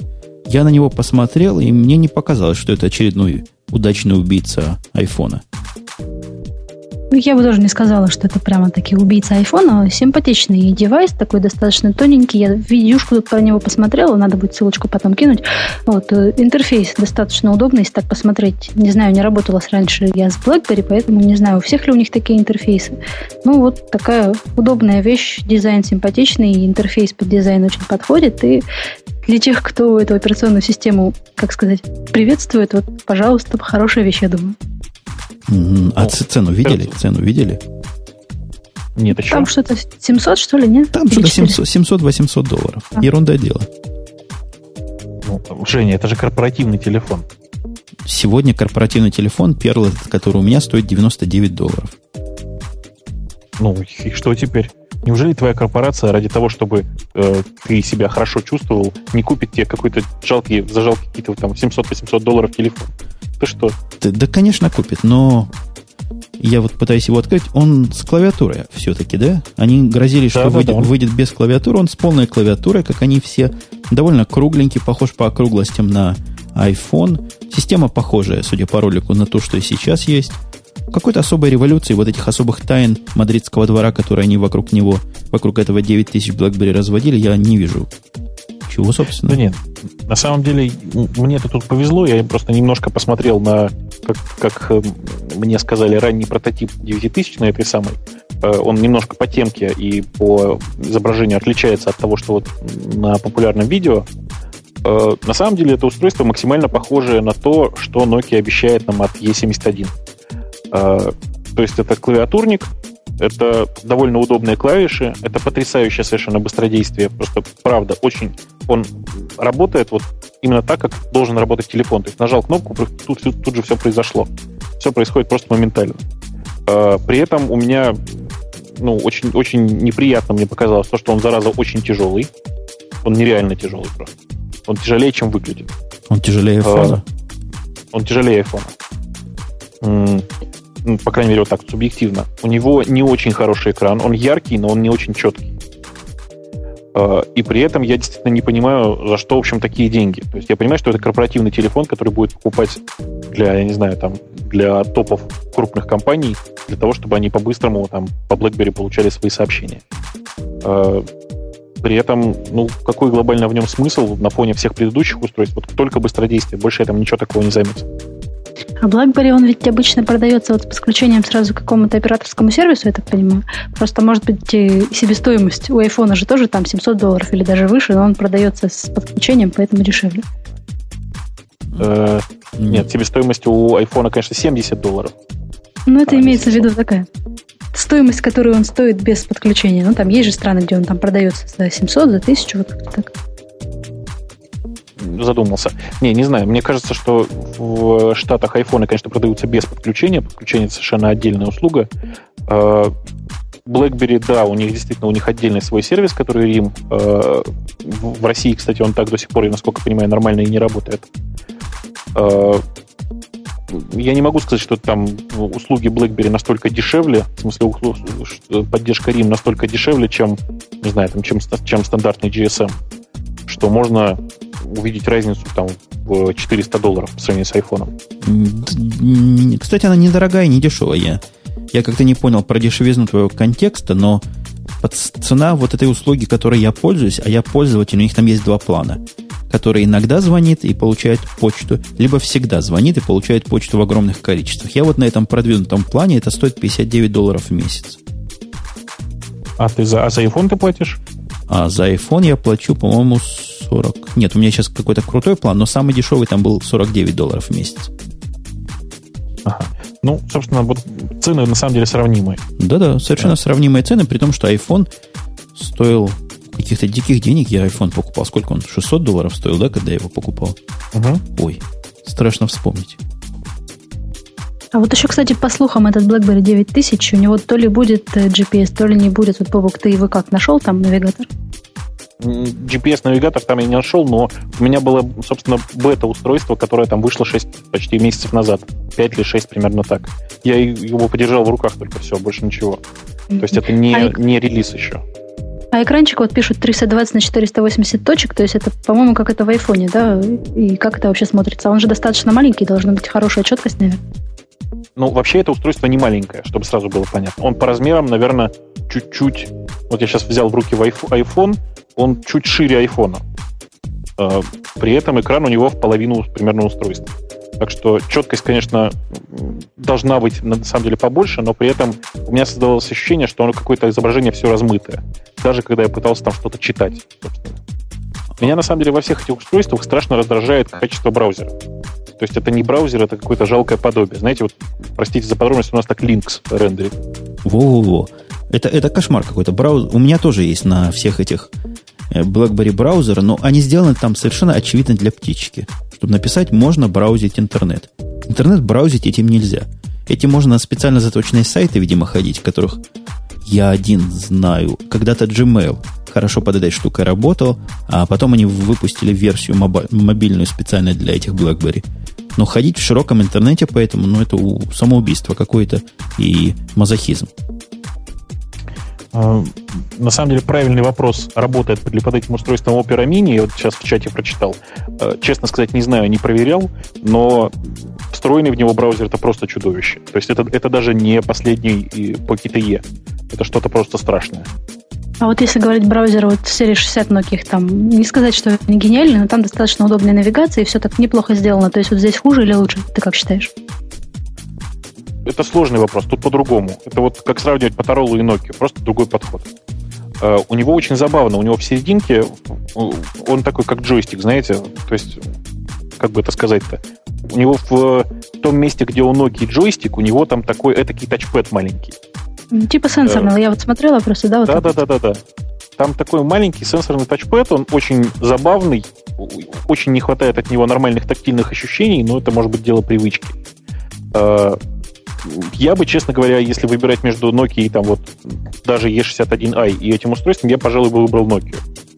Э, хотя у BlackBerry намного удобнее клавиатура, как ни странно. Она выпуклая такая, приятная, приятно резиновая, в общем, очень удобная. Телефонные вы мои, дорогие вы мои. Я у меня вопрос. Коля, наверное, потому что Бобука спрашивать, понятно, бесполезно. Он у нас мотоциклист. Оля, ты автомобилист? Ты умеешь машину водить? Нет, я вот недавно, кстати, общалась на эту тему с одной подругой. Не водить не умею, и я даже, честно говоря, немножко боюсь. У меня вот тоже недавно подруга научилась водить машину, так она прямо сидит, вся трясется, там вцепилась в руль, там на перекрестках у нее паника начинается. Как-то мне вот это неохота, мне как-то в роли пассажира спокойнее. А спросил я этот вопрос наводящий для того, чтобы поделиться, что нога у меня правая устала нажимать на педаль. Сменил я, пожалуй, на левую, попытался на левую сменить, но оказалось, левая нога за годы вождения автомата совсем отвыкла нажимать на педали. Просто не слушается. Ужас какой-то. Бобок, ты умеешь ручную машину водить? Э, ручную машину я водить умею так же, так же хорошо, как, авто, как автомат. То есть, на самом деле, я вожу очень плохо. Э, но проблема твоя мне очень знакома, потому что не далее, как в прошлую неделю, как ты помнишь, я бегал и говорил, что у меня страшно болит левая рука. Там на мотоцикле под левой рукой сцепление. Угу. Чрезвычайно неудобно вы вообще, которые мотоциклы водите, люди рукоориентированные, а мы, которые машины ногоориентированные. И все больше и больше в ноги уходит, меньше в руки. По рычага уже переключений нет. Только нажимай себе ногой туда-сюда. Это я, собственно, к чему нас подвожу. Подвожу я нас к Дональду Кнуту. И тому из аудитории, который сможет связь между автомобильной темой и Дональдом Кнутом понять, я сам не понимаю. Тому, я думаю, можно майку вполне подарить за сообразительность. У меня майки нет, Э, мне кажется, что э, главная связь в данном случае в том, что Кнут всю жизнь э, городил велосипеды. Как тебе мысль? Не знаю. Ну, вообще, дедок дал. Я почитал интервью, просто хорошее, интересное интервью. Я с неким с некими частями не согласен, с некоторыми, с некоторыми, простите, тремя руками и двумя ногами за. А, собственно, Кнут, которому, как известно, 70 лет, дал интервью, кому же он дал? Журналу Inform IT. Ну, мне, честно сказать, мне интервью очень понравилось. То есть я там согласен практически со всем, что говорится. Ну, ты давай как-нибудь, я ожидал, что ты для нашей молодой аудитории, вот Оля, например, понятия про кнута, видимо, не имеет. И я подозреваю, что многие из молодежи, даже которые нашей области, более программистской, эту фамилию слышат чуть ли не в первый раз, потому что мир упрощается, и кнута теперь знать не принято. Я, правда, в первый раз слышала эту фамилию и интервью почитала, конечно, интересно, но кто это такой, вот просветите. Ужас, ужас, не знаю, мне стыдно.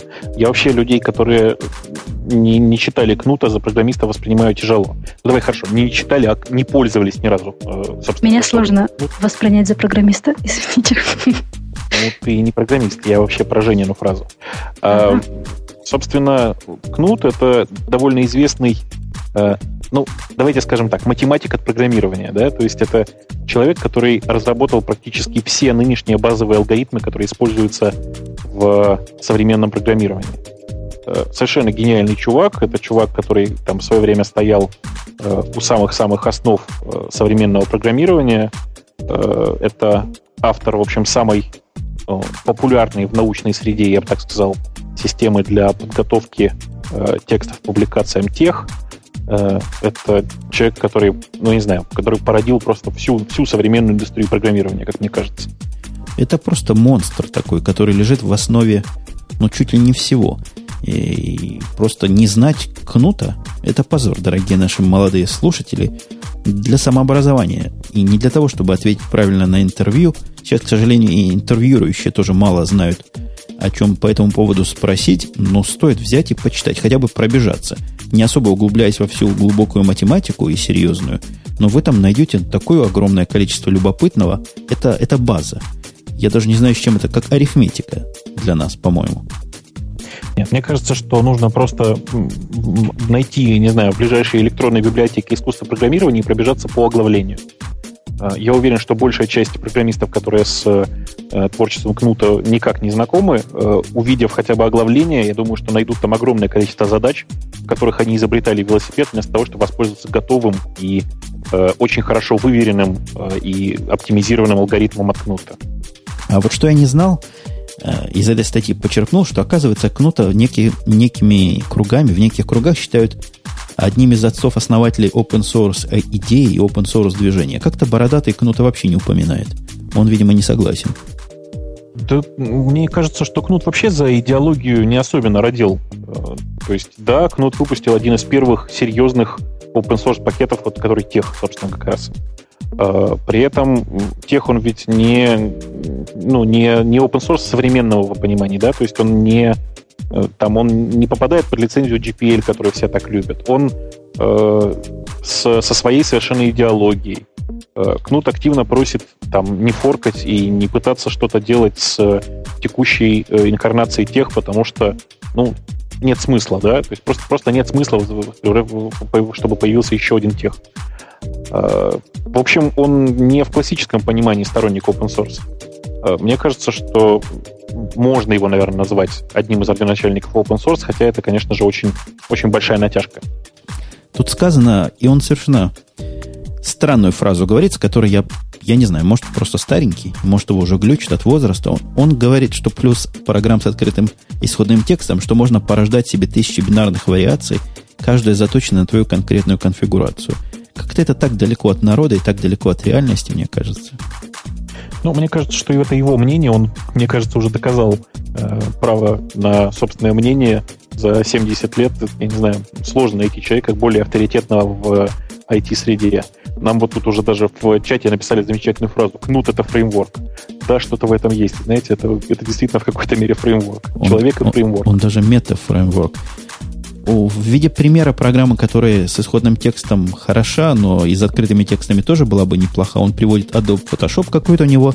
Есть особое отношение к Photoshop. Там ниже он говорит, что в Photoshop он делает иллюстрации к программам или к книгам. Какие-то иллюстрации в Adobe, в Adobe Photoshop он делает. Мне кажется, какое-то неподходящее средство, нет? Разве Photoshop не, для не, этого? Он, делает какие-то фотографические иллюстрации. То есть обработкой фото он занимается. Все остальные иллюстрации, насколько я понимаю, он делает, в, собственно, в этом самом, как он называется, в метафо, мета, мета, мета, метапост, да? Или как он называется? Не готов сейчас про это, да, метапост, по-моему, называется. Да-да-да, тоже я э, нашел его. Э, собственно говоря, понятно же, что обрабатывать фотографии действительно удобнее, наверное, в, в чем-то Photoshop подобном. Почему он выбрал для себя Photoshop, тоже понятно, потому что, к сожалению, GIMP до сих пор не готов, так скажем, к подготовке фотографий для печати. Э, и вообще при работе с печатью ведет себя пока довольно тяжело. Э, обещают, что это изменится. Последние, по-моему, 4 года и до сих пор пока ничего не поменялось. Ему задавали ряд вопросов по относительно современным технологиям и методологиям программирования, включая некие стандарты де-факто с юнит-тестами связанные и экстремальное программирование. Я не знаю, как ты, я с его мнением в основном тут согласен. Он утверждает, что тестирование по частям при помощи написания юнит-тестов это огромная трата времени на сомнительную, в общем, цель. Ну, видишь, как, как зависит от того, как, как использовать все это хозяйство. Если у тебя э, большой-большой конвейер по производству кода, то, конечно же, тестирование это, в общем, важный, важный элемент. Если ты рассматриваешь э, написание каждой программы как э, отдельный, собственно, процесс, то я совершенно согласен. Это, в общем, непонятно, зачем порождать огромное количество тестов зачастую же количество тестов для того, чтобы покрыть тестами тот, ту или иную программу, больше, чем объем самой программы. Э, скучно, неинтересно, непонятно, кому нужно. А это я придумал, или это кто-то уже говорил, что юнит-тесты – это, наверное, идеальная, идеальная технология программирования для индийских программистов? Мне кажется, что это ты придумал, это гениальное изречение, предлагаю его высечь в камне. И поставить копирайт. Э, по поводу экстремального программирования он тоже на него смотрит с некой усмешкой, хотя находит и полезное, то, что люди будут читать коды друг друга. Да, я вот тоже хотел выделить этот момент. Дело в том, что с моей точки зрения главный плюс экстрим программинга именно в, в, в этом самом парном программировании, то есть в процессе вычетки кода друг друга. Э, очень, ну, чрезвычайно, я бы сказал, полезный совершенно процесс. Э, настолько улучшает качество кода, особенно важных каких-то фрагментов с точки зрения безопасности и с точки зрения производительности. Просто, не знаю, я за голову хватаюсь, когда думаю, как, как можно без этого вообще жить. Да-да, я абсолютно согласен. И, и тут даже и спорить не с чем. А вот есть, вот тут есть чем поспорить. Его некая косность и некий сдержанный такой, я бы даже сказал, открытый пессимизм или сдержанный оптимизм по поводу многоядерных машин и всего этого параллельного программирования, которое сейчас, ну, это наше все. Ну, знаешь, я, я во многом с э, Кнутом согласен. Дело в том, что действительно за последние несколько лет никаких э, решительных шагов к увеличению быстродействия компьютеров не было. То есть э, увеличение количества процессоров, количества ядер и всего такого, это, конечно же, хорошо, но скорость доступа к памяти разительным образом, например, не изменилась. Э, что-то пора уже с этим делать. Э, в этом отношении Кнут, конечно, прав. Кнут на это смотрит как математик. Вот мне тут кажется, это его математическая, не буду говорить ограниченность, но специфика. Параллельные алгоритмы, параллельная математика, она очень сложна. По сравнению с той линейной, которую, собственно, Кнут и излагал всегда, но она чрезвычайно сложна, просто как высшая математика по сравнению с арифметикой. И не то, что она сложна, она как-то не до конца еще понятна, не до конца определена, насколько я понимаю. И вот с этой точки математическое зрение он утверждает, и, в общем, наверное, правомерно, что попытка заставить программистов писать вот такую параллельную логику и математиков придумывать такую параллельную математику, это перекладывание ответственности производителей процессоров компьютеров на наши почти пользовательские плечи. Не, мне, мне кажется, что э, надо хорошо понимать, что не, не все процессы параллелятся. То есть не, не все вычислительные моменты можно распараллелить. Есть огромное количество вещей, которые не поддаются параллелизации вообще. И в этом отношении, конечно же, появление многоядерных процессоров и увеличение количества ядер никак не помогает. То есть ты тут с кнутом частично... Не, ну тут он такую вещь говорит о том, что у меня, во всяком случае, возникло впечатление, что для того, чтобы программу сделать многоядерной и многопроцессорной, ну, мультипоточной, как мы бы сказали, необходимо высокое качество программиста, высокое качество компилятора и вообще высокое качество всего. Ну, что-то, конечно, так оно и есть. Для того, чтобы добиться стопроцентного эффекта, но добиться, например, 50% эффекта, то есть ускорить все не по количеству ядер, а в два раза меньше, чем количество ядер, можно без особого труда и без особо сильных усилий. Просто немножко понимать надо, что ты делаешь. Ну, все так. На самом деле у нас при приеме новых программистов один из э, таких главных ключевых моментов, хорошо понимать, как работает многотредная программа и уметь параллелить, собственно, собственные задачи, э, так, так всегда оно было, и понятно, что придется, всем программистам придется учиться программировать э, много, многопоточное приложение. Но при этом я просто не, совсем понимаю, мы находимся сейчас в таком тупик, тупике, когда э, есть огромное количество задач, которые нельзя распараллелить, и это никак не помогает. Э, что делать с этим, э, я честно не знаю. Наращивать постоянно мощности и покупать все новые и новые компьютеры было бы хорошим решением, если бы не вот этот самый тупик производителей железа. Электричество заканчивается. У нас в компьютерных центрах запретили добавлять новое железо, потому что все электричество закончилось. То есть и у вас тоже такая проблема случается, да? Э, закончилась вода, электричество и еще и, и холод. Все, все закончилось. При этом, Женя, я предлагаю тебе прямо сейчас написать официальное заявление, что э, ты тут ни при чем. Не, не пил, не пил. На этот раз не я. У него тут еще упоминается некое грамотное программирование, literate programming, который... Я как-то не помню, о чем это. Эм, я попытаюсь, могу попытаться в двух словах объяснить, хотя не уверен, что получится. Эм, это, давай скажем так, это программирование одновременно с документацией, с документированием. Это такой процесс, в котором э, документирование само по себе превращается в программирование. Давай скажем так. Э, то есть это написание кода одновременно с написанием... Грубо говоря, ты пишешь код примерно так, как пишут статью. Это очень удобно для моего... Как-то у меня Бобок исчез. Бобок. Вот, да. И у меня исчез. Он у всех исчез. Опять. Хотел, наверное, такое умное сказать, что аж исчез. Бобок опять вернулся в семью. Сейчас мы его, сейчас мы его подключим. Он здесь? А, да, да, да, я здесь. И что ты себе позволяешь во второй раз? Опять стрим? Ты знаешь, в этот раз нет. В этот раз у меня просто банально выключился свет. Я по этому поводу хочу у тебя спросить. Скажи, пожалуйста, а ты нашу дорожку записывал? Хороший вопрос. Да, конечно, я записываю нашу дорожку. Просто я вот так задержался, потому что на устройстве бэкапа я ее записывать начал не сначала. Но на компьютере она прямо сейчас записывается в параллель. То есть у меня два бэкапа идет. Значит, я просто даже не поднимаю Sound Studio, потому что я знаю, что там ничего не осталось. У меня просто, походу, умер тот диск, на который я писался. Потому что он сейчас не горит после этого скачка напряжения. Хорошее дело. Слыхал о таком устройстве на три буквы? Э, UPS называется.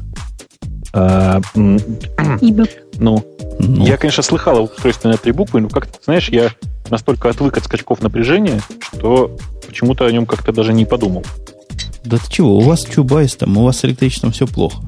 Потому что что хорошего может этот рыжий сделать? Ну, блин, сейчас мы опять пойдем в политику. Женя, я тебе хочу сказать, что после того, как у вас в Нью-Йорке отключали свет, я снова почувствовал себя человеком. Ладно, если бы ты посмотрел фильм, был фильм один с нашим главным черным, там объяснили, откуда отключение света было. Они пробивали а, да? дыру в другое измерение. А, я смотрел этот фильм. Ну, Все, я понял про что. Понял. Ну что, возвращаясь к нашему кнуту после твоего отключения, что еще такого про него сказать хорошего? А еще правильный, правильный мужик в том смысле, что система у него-то обе, и обе правильные. По интернету он бродит на маке, а программир, программы программирует на Ubuntu Linux. Э, меня удивило, что именно в таком сочетании. Мне интересно, почему не наоборот. У него один из этих компьютеров у него от интернета отключен, то есть, видимо, Ubuntu. Он ее запасную, видимо, считает. Ну, это интересный вообще подход. Мне это всегда казалось, что надо прямо наоборот делать. То есть, если Mac еще требует какого-то фаервола, то Linux я вообще честно наружу выставлял, э, не стыдясь этого. Ну так, слегка фаервольчиком прикрыл и не паришься уже. Ну да, а из оконных менеджеров у него FV, FVWM, как он по-русски читается? FIVM. Это FVM, он так и, так и называется, FVM. неважно. FVM вместо, вместо гнома KD, это для людей старой закалки, я тоже с него в давние времена начинал, а вот Кнут на нем и остановился. Он теперь пишет четвертый том, да? Искусство программирования, я так понимаю. Или пятый да, том. Я, четвертый и пятый он пишет, да? Четвертый, ну, правильнее сказать, да. Пишет, наверное, четвертый том. Если этих томов, томов окажется два, ну, тем лучше для нас. Да, с удовольствием на это дело посмотрим и желаем ему здоровья, чтобы он со своим раком заборолся. Потому что человек достойный, человек легенда, и, в общем-то, не знаю, что еще сказать по этому поводу. Я не знаю, мне кажется, что мы осветили эту тему вообще очень даже хорошо. Искренне желаю, чтобы Кнут, ну, если не выздоровел, то прожил еще хотя бы лет 30. Там с раком все как-то тяжело, говорят. Эм, думаю, что вообще все, все будет хорошо, потому что надо, чтобы человек, доживший до 70 лет, дожил еще до 90 и написал четвертый, пятый, ну, еще парочку томов. У нас есть такая тема, которую я не знаю, стоит ли трогать, потому что от нее как-то попахивает. Догадываетесь, о чем я? Я в своей любимой манере. Попахивает от какой темы? Не знаю, я еще не запустил браузер после а, падения а, электричества. А, а, а, а до этого ты не читал. Я про тему, которая звучит так SEO. Это зло или CEO, как по-вашему, SEO. Добро или зло? Попахивает? Да, понятно. Оптимизаторы. Оптимизаторы. Добро, добро или вымысел, понимаю. Как я, Яндексе я... относится к оптимизаторам? Подожди, подожди, подожди, подожди, Оля. Давай, давайте для такой простой аудитории, как я, я в этом смысле аудитория, ну, от сахи. Я вообще не понимаю сути оптимизации.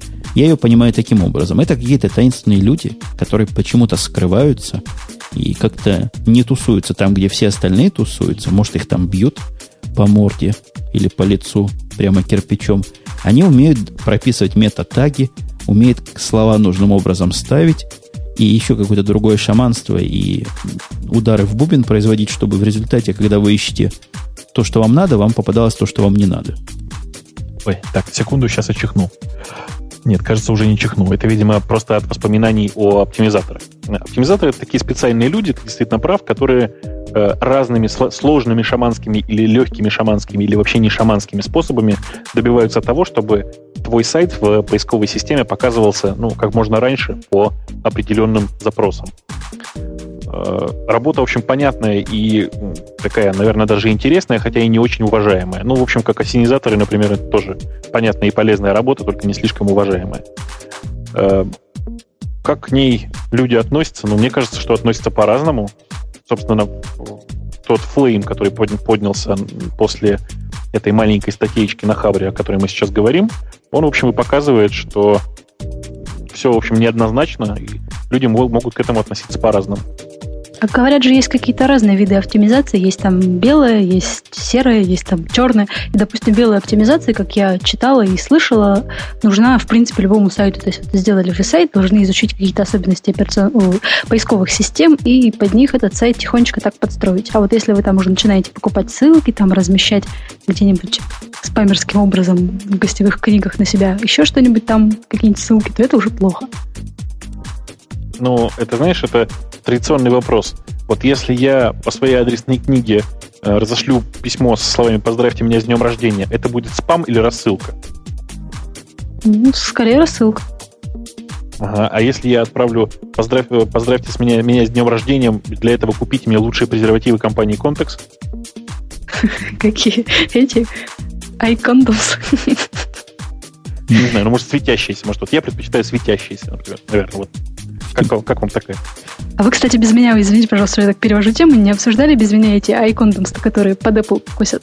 Там такой ролик классный, такое оформление, и вообще так все прикольно. без тебя, по-моему, при тебе было, нет? Не, нет. мы поэтому не обсуждали, потому что без тебя. Без тебя это просто смешно обсуждать, то же самое, что в Тулу со своим самоваром ехать. Понятно. Был и в этой туле, туле, кстати, там самоваров не так, чтобы много.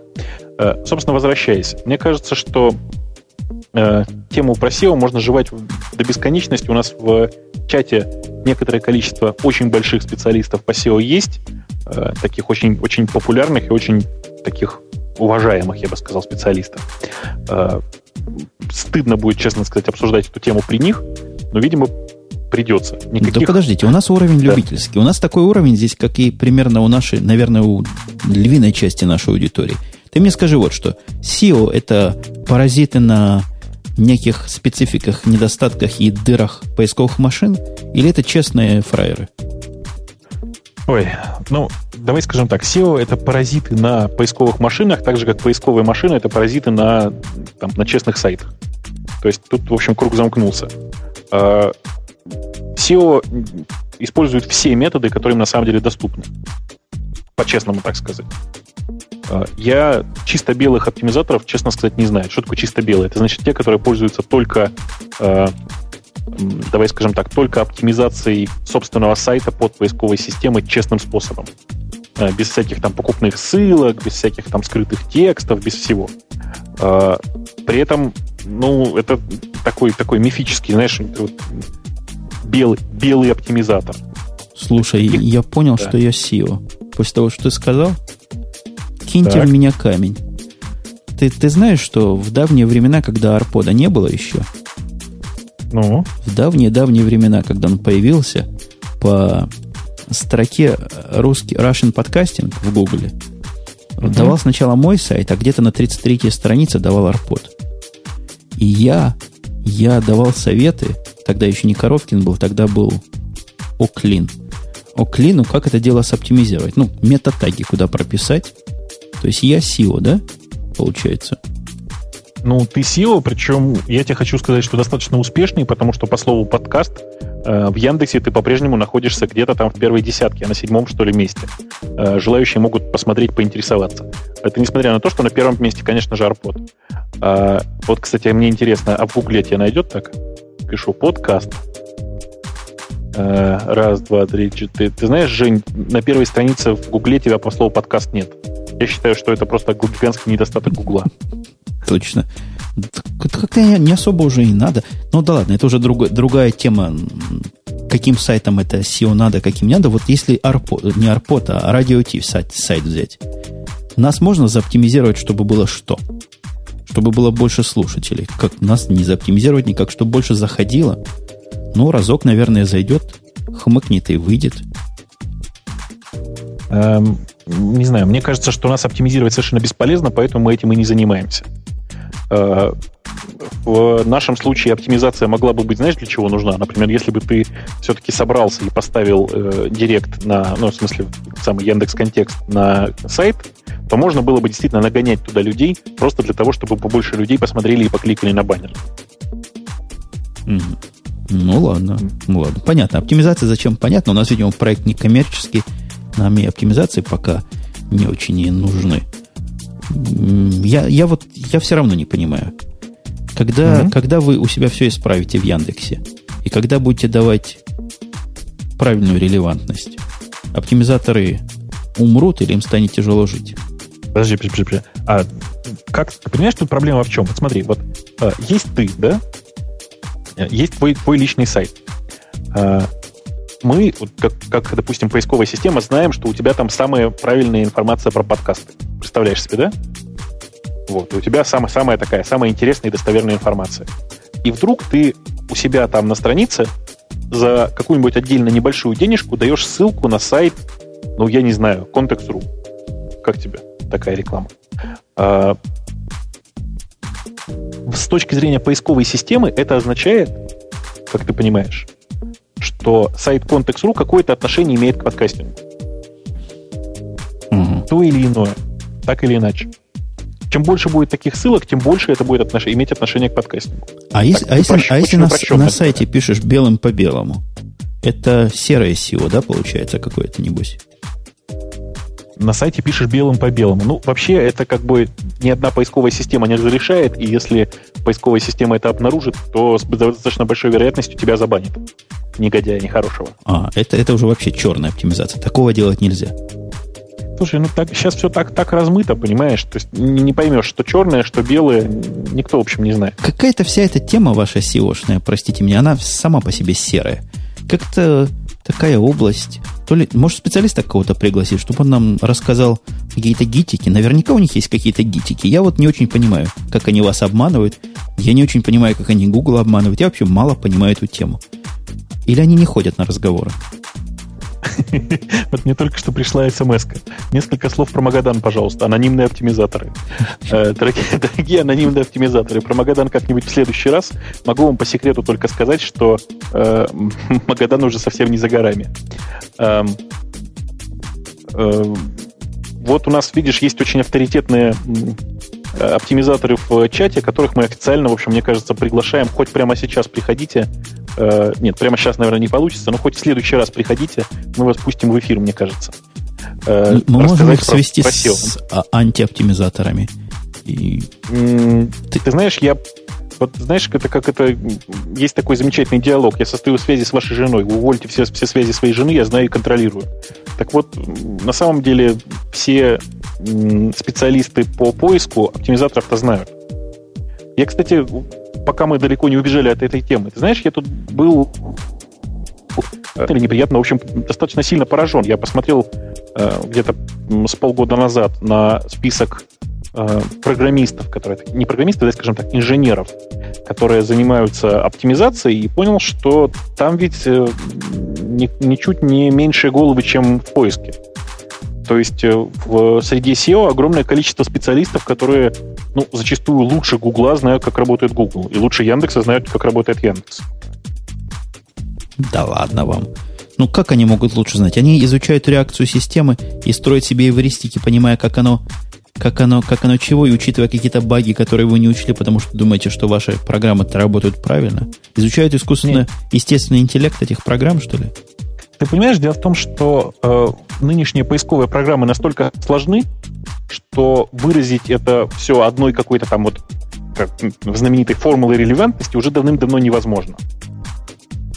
А, поэтому самое правильное как раз это исследовать работу всей этой системы по реакциям. Собственно, это они и делают, и больше того, я тебе скажу, у них написаны там огромные сложные исследовательские программы, которые автоматически пытаются вычленять там некоторую логику в поисковых системах. Э, в общем, там, там просто нереально крутые специалисты сидят. То есть, как вот в итоге получается? Допустим, они смотрят, вот как это получается. Например, они там провели какой-то, не знаю, тест, поняли, что если написать там каким-то шрифтом где-то что-то, то там, по этому запросу сайт там будет выше, получается. И потом тогда поисковая система должна отслеживать вот эти вещи, видеть, что люди начали делать так часто, значит, нужно уже вычленять какие-то опять по какому-то дополнительному алгоритму сайты, которые используют эту штучку там вне своих целях и так далее. То есть вообще так сложно все получается, да? Ну, оно примерно так, да, если очень сильно упрощать, то примерно так все и происходит. Э, на самом деле, конечно же, там все еще сложнее, потому что нормально, как нормальные э, вот эти самые сложные исследовательские работы по оптимизации, они проходят периодически годами. И э, специалисты, которые выясняют какую-то новую хитрую хитрость, они чаще всего никому ее не отдают. Они пытаются использовать э, эти, эти свои знания, в общем, в своих целях. И поступают, мне кажется, совершенно логично. Зачем делиться с э, товарищами по цеху, если можно на этом деле э, заработать достаточно большое количество денег? Да. Какая-то серая тема нас затянула в серые глубины, какие-то деньги пошли, какие-то товарищи. Еще немножко начнем концы подчищать и хвосты обрезать, и останется тут половина ведущих, потому что остальных чик ножиком по горлу и в колодец. Какие-то запретные темы мы явно начали трогать. Но, серьезно говоря, нагони нам этих SEOшников, а мы их тут будем пытать.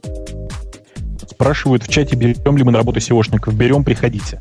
А, очень надеюсь на то, что товарищи SEOшники, присутствующие сейчас в чате, и даже товарка SEOшница, а, появится к следующему выпуску где-нибудь чуть пораньше, чтобы мы могли, не знаю, там попытаться взять хотя бы интервью.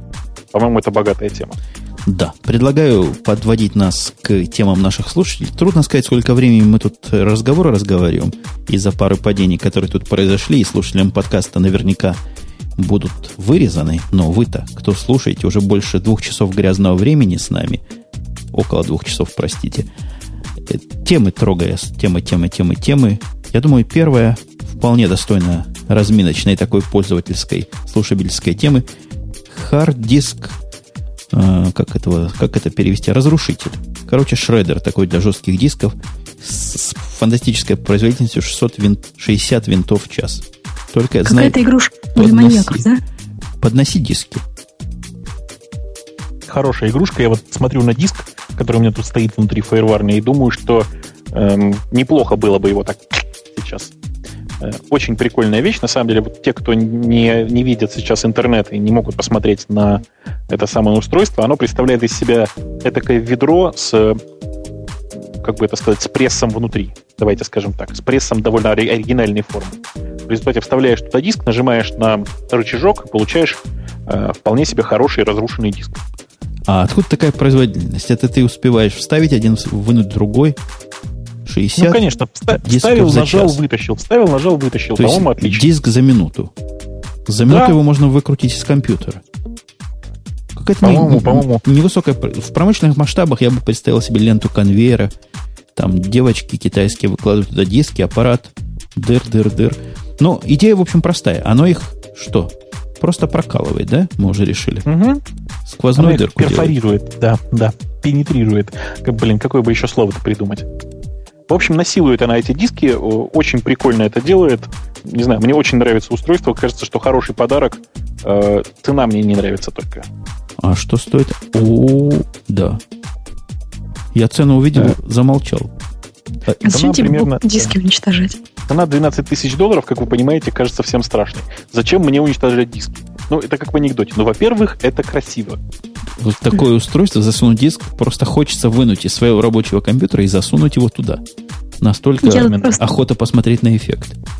Я тут просто почитала, как восстанавливают диски, там, которые там или горели, или падали, или там тонули, и все равно пишут, что можно с них восстановить информацию какими-то там хитрющими способами. То есть это, по-моему, устройство для каких-то вообще, как сказать, людей, помешанных на секретности. Ну. Да нет, это просто людей, для, устройство для богатых людей, которым хочется разрушить что-нибудь прекрасное. Они сначала туда записывают, не знаю, э, полное собрание э, картин Дали в, э, не знаю, там, в 100 мегапиксельном формате, а после этого жесткий диск так и все. И, по-моему, великолепно получается. А можно там что-нибудь другое, например, разрушать? Не только жесткие диски, а там, ну, не знаю, какие-нибудь другие вещи. Прикольно. Нет. Ты видишь, как, и, и, и, то, что изображено... Ну, то, наверное, можно руку засунуть, оно и руку проколет. Ему все равно, что прокалывать. Но если уже идти дальше по параллельному пути, конечно, дырку прокалывать не наш, не совсем наш путь, маловато. Во-первых, нужно еще в, микроволновую печь засунуть какую-нибудь, в магнитную камеру, что еще в кислоту предлагают люди, да? Тогда уже будет точно все это вместе надежный результат. Но ведь рванет вместе с микроволновкой. Хотя, ты знаешь, при такой цене можно на каждый диск новую микроволновку, мне кажется. Легко. Можно даже к этому аппарату было прилагать микроволновку в подарок. А можно вообще разную бытовую технику прилагать, там тостер, стиральную машину, ну, чтобы разными способами мочить диски. А если они уже а не если засунуть диск в стиральную машину? Что будет? Он будет я греметь. Думаю, сломается стиральная машинка, да. Ну, может, не сломается, если какая-нибудь такая тоже хорошую какую-нибудь промышленную взять, которая рассчитана на большой объем белья, вот так постирать, посмотреть, что будет интересно. Развалится, нет? Я думаю, что развалится вместе со стиральной машиной. Э, давайте двигаться дальше, тем более, что у нас в прямом эфире закончилась музыка, если никто не обратил внимания. А мы легко включим другую музыку, то есть вернем музыку в назад. Вот вернули. У нас есть тема феминистическая, сексистская. Слыхали о том, что Google захотел удивительного факта произвести, нанять на работу женщин-инженеров? Слушай, При этом 25% ну инженеров должны быть женщинами. Мне, знаете, что, кстати, напомнило, когда была там какая-то у нас новость про Microsoft, которые гордились тем, что у них там сколько-то процентов геев, сколько-то процентов лесбиянок, вот как-то это все так. Хорошая тема была. Эм, я что хочу сказать. Мне кажется, что я должен продолжить э, э эпопею с э, опорочиванием, опорачиванием, фу, господи, короче, с Оплев, оплевыванием на... Гугла да, с оплевыванием разных совершенно интернет-компаний, я хочу сказать, что в Гугле работают просто какие-то, ну, ненормальные фрики. 25%. Вообще у нас в компании, э, конечно же, никто никак не пытается, в смысле в Яндексе никто никак не пытается контролировать, там, сколько приходит мальчиков, сколько девочек, но по странным стечениям обстоятельств девочек примерно где-то так и есть. Примерно процентов, наверное, 20 среди инженеров. Сколько из них блондинок? О, ты знаешь, я не считал. Дело в том, что сейчас все так сложно. Сейчас не поймешь, ведь брюнетка, блондинка, рыжая. Сейчас э, такие красители стали делать, что поначалу-то и непонятно. Каждая меняется, да, наверное? Вот. Да, и каждый, каждый раз говорит, что это ее настоящий цвет, да. А на, сам, на самом деле ты-то повысил планку Гугла. Те, кто не слышал прошлый подкаст, в прошлый раз он называл Google животные. Он говорит, что там животные работают. Называл их буквально фермой животных. В этот раз ты их просто странной компанией назвал. Ну, конечно. Я, я, ну, я просто я считал, я считал, что нужно сделать поблажку ради женщин, в конце концов. Тут странный такой довод, удивительно, они говорят. 25%, если отдаешь ставок женщинам, что в результате получится, вы бы думали. А в самом деле получится здоровая атмосфера в коллективе. Что мне видится, подтверждает довод о том, что мужчины, они полигамны по сути. Э, в каком смысле? Мужчины или, будут или, лучше или женщины поли... Нет, на это наоборот, это женщины полигамны, по сути, потому что на одну женщину будет четыре мужчины в этом случае. Слушай, мне кажется, что это тема для немножко другого подкаста, хотя это, конечно же, тема интересная. Если будете обсуждать, приглашайте. Мы это с удовольствием обжуем. А у меня тоже такое же отношение. Я вот так подумал. Вот в коллективах, в которых, в которых я вращаюсь, такое соотношение есть. Смотри, 25% женщин действительно везде можно встретить в наших областях. Да, мне а кажется женщина... странным, что мне кажется странным, что Гуглу приходится что-то для этого делать. Просто, не знаю, у нас это происходит само по себе. И в большинстве компаний, которые я знаю, это происходит само по себе. Ну и хорошо. А вот еще.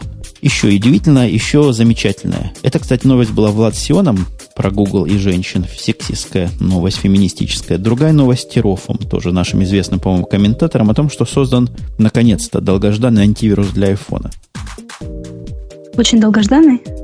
Ну, ждали решительно все. Как Бобук-то свой iPhone угробил, и я, я так понимаю, новый не покупал, пока антивирус не вышел. Это да. Бобук, ты тут? Я просто я не очень понимаю, как его ставить туда, антивирус от McAfee. Э, если я правильно понимаю, он работает с настольной машиной, и толку от него, соответственно, никакого. Почему? Было бы интересно, если бы надо было iPhone для этого хакнуть специальными образами, ставишь туда антивирус, и он тебе против других хакнутых программ будет защиту наводить. А, э, ну да, тема, конечно, богатая, тем более, что компания McAfee, она вообще славится своими странностями периодическими. Э, я вообще не очень понимаю, для чего это все нужно, э, особенно на условиях, что весь софт будет ставиться только из iTunes App Store, а там, соответственно, все будет контролироваться, как мы понимаем. Ну, нас спрашивают в чате, а где долгожданные вирусы для iPhone? Увы, ждем. Ждем. В принципе, McAfee, она впереди планеты всей и для, для Mac она выпускала в свое время антивирус, который рекомендовала очень ставить вот теперь и для iPhone. Ну, молодцы. Рубят на всех рынках. Ну да, надо понимать, что это такой чисто маркетинговый продукт, э, который, мне кажется, что у McAfee будет пользоваться популярностью. Я бы с удовольствием всем значит, э, любителям посоветовал его приобрести. Э, честно скажу, что я с удовольствием его куплю, когда он будет продаваться. Вот если он будет продаваться в красивой коробке, не хуже, чем как минимум iPhone упакованный, я бы подарил, не знаю, там девушке, которая пользуется iPhone. Просто, по-моему, отличный подарок. Вот тебе, дорогая антивирус. Как тебе? Олечка, а бывают ли такие штуки для других телефонов? Телефоны там могучие, там целая операционная система. Неужели никто не окучил этот рынок до сих пор? Особенно да, для корпоративных телефонов. Очень даже Касперский очень хорошо этот рынок окучивает. У них там для Windows Mobile, по-моему, не знаю насчет серии 60 нокиевских, по-моему, тоже есть. Но, в общем, очень много антивирусов. Даже мне вот постоянно на сайте задают вопросы, там, где мне скачать антивирус. Даже вот ладно для смартфонов, там действительно есть какие-то вирусы, особенно для более старых каких-то платформ.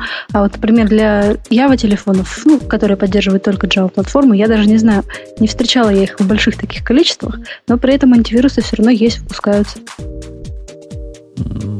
приучили виндузами, что если где-то циферки есть и где-то клавиатуру можно нажать, то значит и вирусы там вводятся. Слушай, а вот там в, в чате у нас гениальная идея. Сделать ботнет на айфонах. Представляешь? iPhone ведь это настоящая полноценная машинка, которая постоянно находится в сети. Вообще, мне кажется, м, какая бы конфетка была. Что такое ботнет? Эм, организовать такую сеть из айфонов, э, который используют в своих целях. Например, э, представь себе, э, организовал, написал это вирус, которым, с помощью которого можешь контролировать 10 тысяч айфонов по всему миру. И тут выясняется, что у твоего приятеля есть любимый недруг.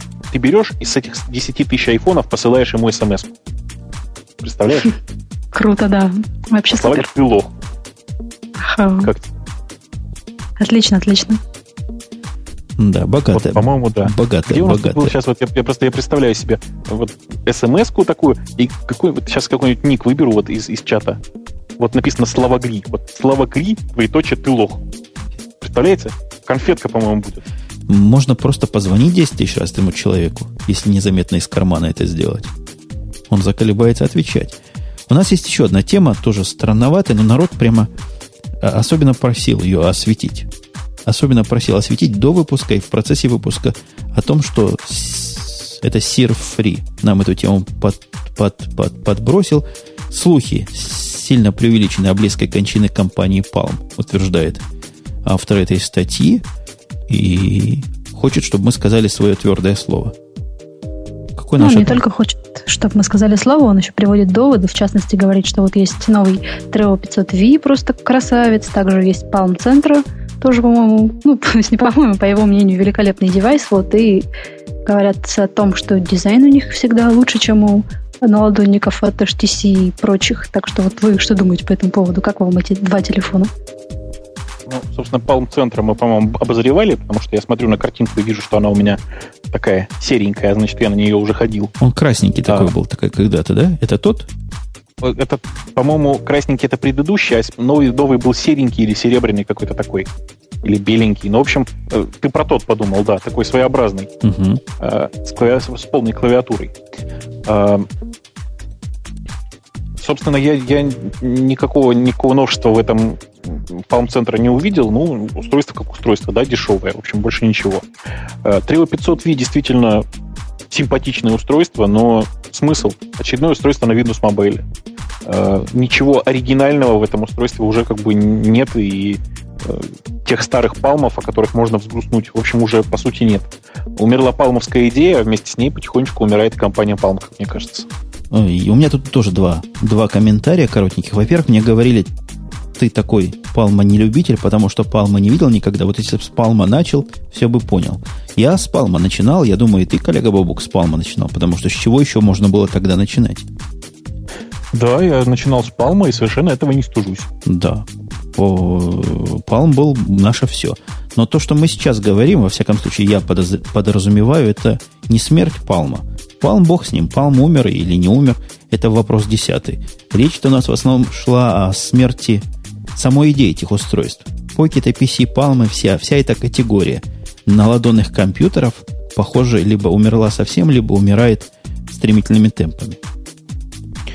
Ну, видишь, э, компания Palm, в общем, переключилась практически целиком на выпуск этих самых э, коммуникаторов. Коммуникаторы еще как-то живут. Коммуникаторы, смартфоны, вся эта э, телефонная вот эта вот бижутерия, она по-прежнему работает. А сама идея отдельного такого устройства действительно, похоже, потихонечку вымирает. Устройство, которое для организации вашей жизни был придуман, такая замена, замена ежедневника или замена вот этих всех блокнотов толстых, с которыми раньше деловые люди ходили, потом эти люди ходили с палмами, потом с покетами, с чем они ходят сейчас, вот это вопрос, конечно, интересный. Им, наверное, все это уже не надо. У них есть мобильный доступ, у них есть BlackBerry, они могут к своим настоящим почтовым ящикам доступаться, и, и все. Эм, я просто, я, я не, не знаю, мне кажется, что мы эту тему покрыли достаточно хорошо и зря паримся. Э, палмы, палмы сами по себе как устройство практически не существуют. Сейчас я уже давным-давно не вижу их ни в магазинах, нигде. А единственное, что продается, продается Трео. Трео — это очередные коммуникаторы, в общем, никому не интересные, мне кажется. Ну, тут, знаете, мне кажется, что скорее сэр Фри, что он просто, может быть, э, из людей, которые действительно увлекались всегда палмами и до последнего будут их защищать, я бы так сказал. Ну, я, я иду в магазин, я смотрю на ситуацию. Я в магазине видел еще задолго до официальных объявлений начала-конца HD, HD DVD. Я вижу сейчас отсутствие вообще везде, нигде нету покетов, не покетов PC, не палмов в продаже в широкой. Я помню, как это было раньше. То есть тенденция на лицо. Их там нет, потому что их не покупают. Их не покупают, потому что они никому не нужны. Если они никому не нужны, то это смерть платформы. Все, точка. По-моему, говорить тут больше особо и не о чем. Да, даже не платформа, а целого класса устройств. Это правда. Э, на самом деле, если говорить так по-честному, компания Palm, конечно же, тоже практически э, умерла, и умерла во многом потому, что очень долго держалась за эту вот концепцию молодонных устройств, а не коммуникаторов. Да, компания Palm отдельная грустная история. Такое количество ошибок за короткий ограниченный отрезок времени редко кто совершал. Наверное, нам надо было Palm упомянуть туда в, в ряду с, с Борландами и Дельфями. Я думаю, хватит на сегодня. Как вы, господа хорошие? Что-то у нас длинный думаю, подкаст. Да. Мы дорвались. Оля, мы до тебя дорвались. И смотри, как распустились. Распустили себе ну все. распустились так, что вы тут практически большую часть времени просто болтаете, болтаете. А я тут тоже дорвалась до слушателей, до чата и до всего остального. Ну и до вас, конечно, правда, скучала. Мы, мы тоже скучали, но надеемся, ты от нас теперь далеко и и куда? Нет, и высоко все. отходить не будешь. Не отходи теперь от нас я никуда. стала еще ближе, особенно к Бобуку. Ну и к тебе тоже, ну немножко. Бобук, она теперь близка к тебе с одной стороны, с другой стороны у нее совершенно настоящая профессиональная студия. Я просто горжусь, что знаком с таким человеком. О, да. Настоящая профессиональная студия еще должна чуть-чуть поменьше шуметь, и тогда это будет просто вообще восторг. Бобук, как обычно, слегка цепляется. Вот прям вообще, вот, вот не мог промолчать. Не, не, не, Оля, Оля, я очень рад. У тебя теперь большой и красивый, конечно же, микрофон. Все хорошо. Um, Бобук просто старый циник. Я напомню, вот этот циник, который был с той стороны, это был Бобук из Москвы. У нас была Оля, которую, я так понимаю, надо представлять как Оля тоже из Москвы. Я прав, Оля? Да, да. Я теперь столичный житель. И вся эта, вся эта компания вместе со мной, которую я не дожду сегодня, что меня представит, я, если вдруг кто не знает, Умпутона из города Чикаго, все мы производили всем этим гуртом 85-й выпуск подкаста «Радио Ти», подкаста выходного дня, 86-й выпуск, соответственно, намечается в следующую субботу. Ну да, примерно так. Я думаю, что в следующую субботу мы все услышимся. Пока. Пока. Пока.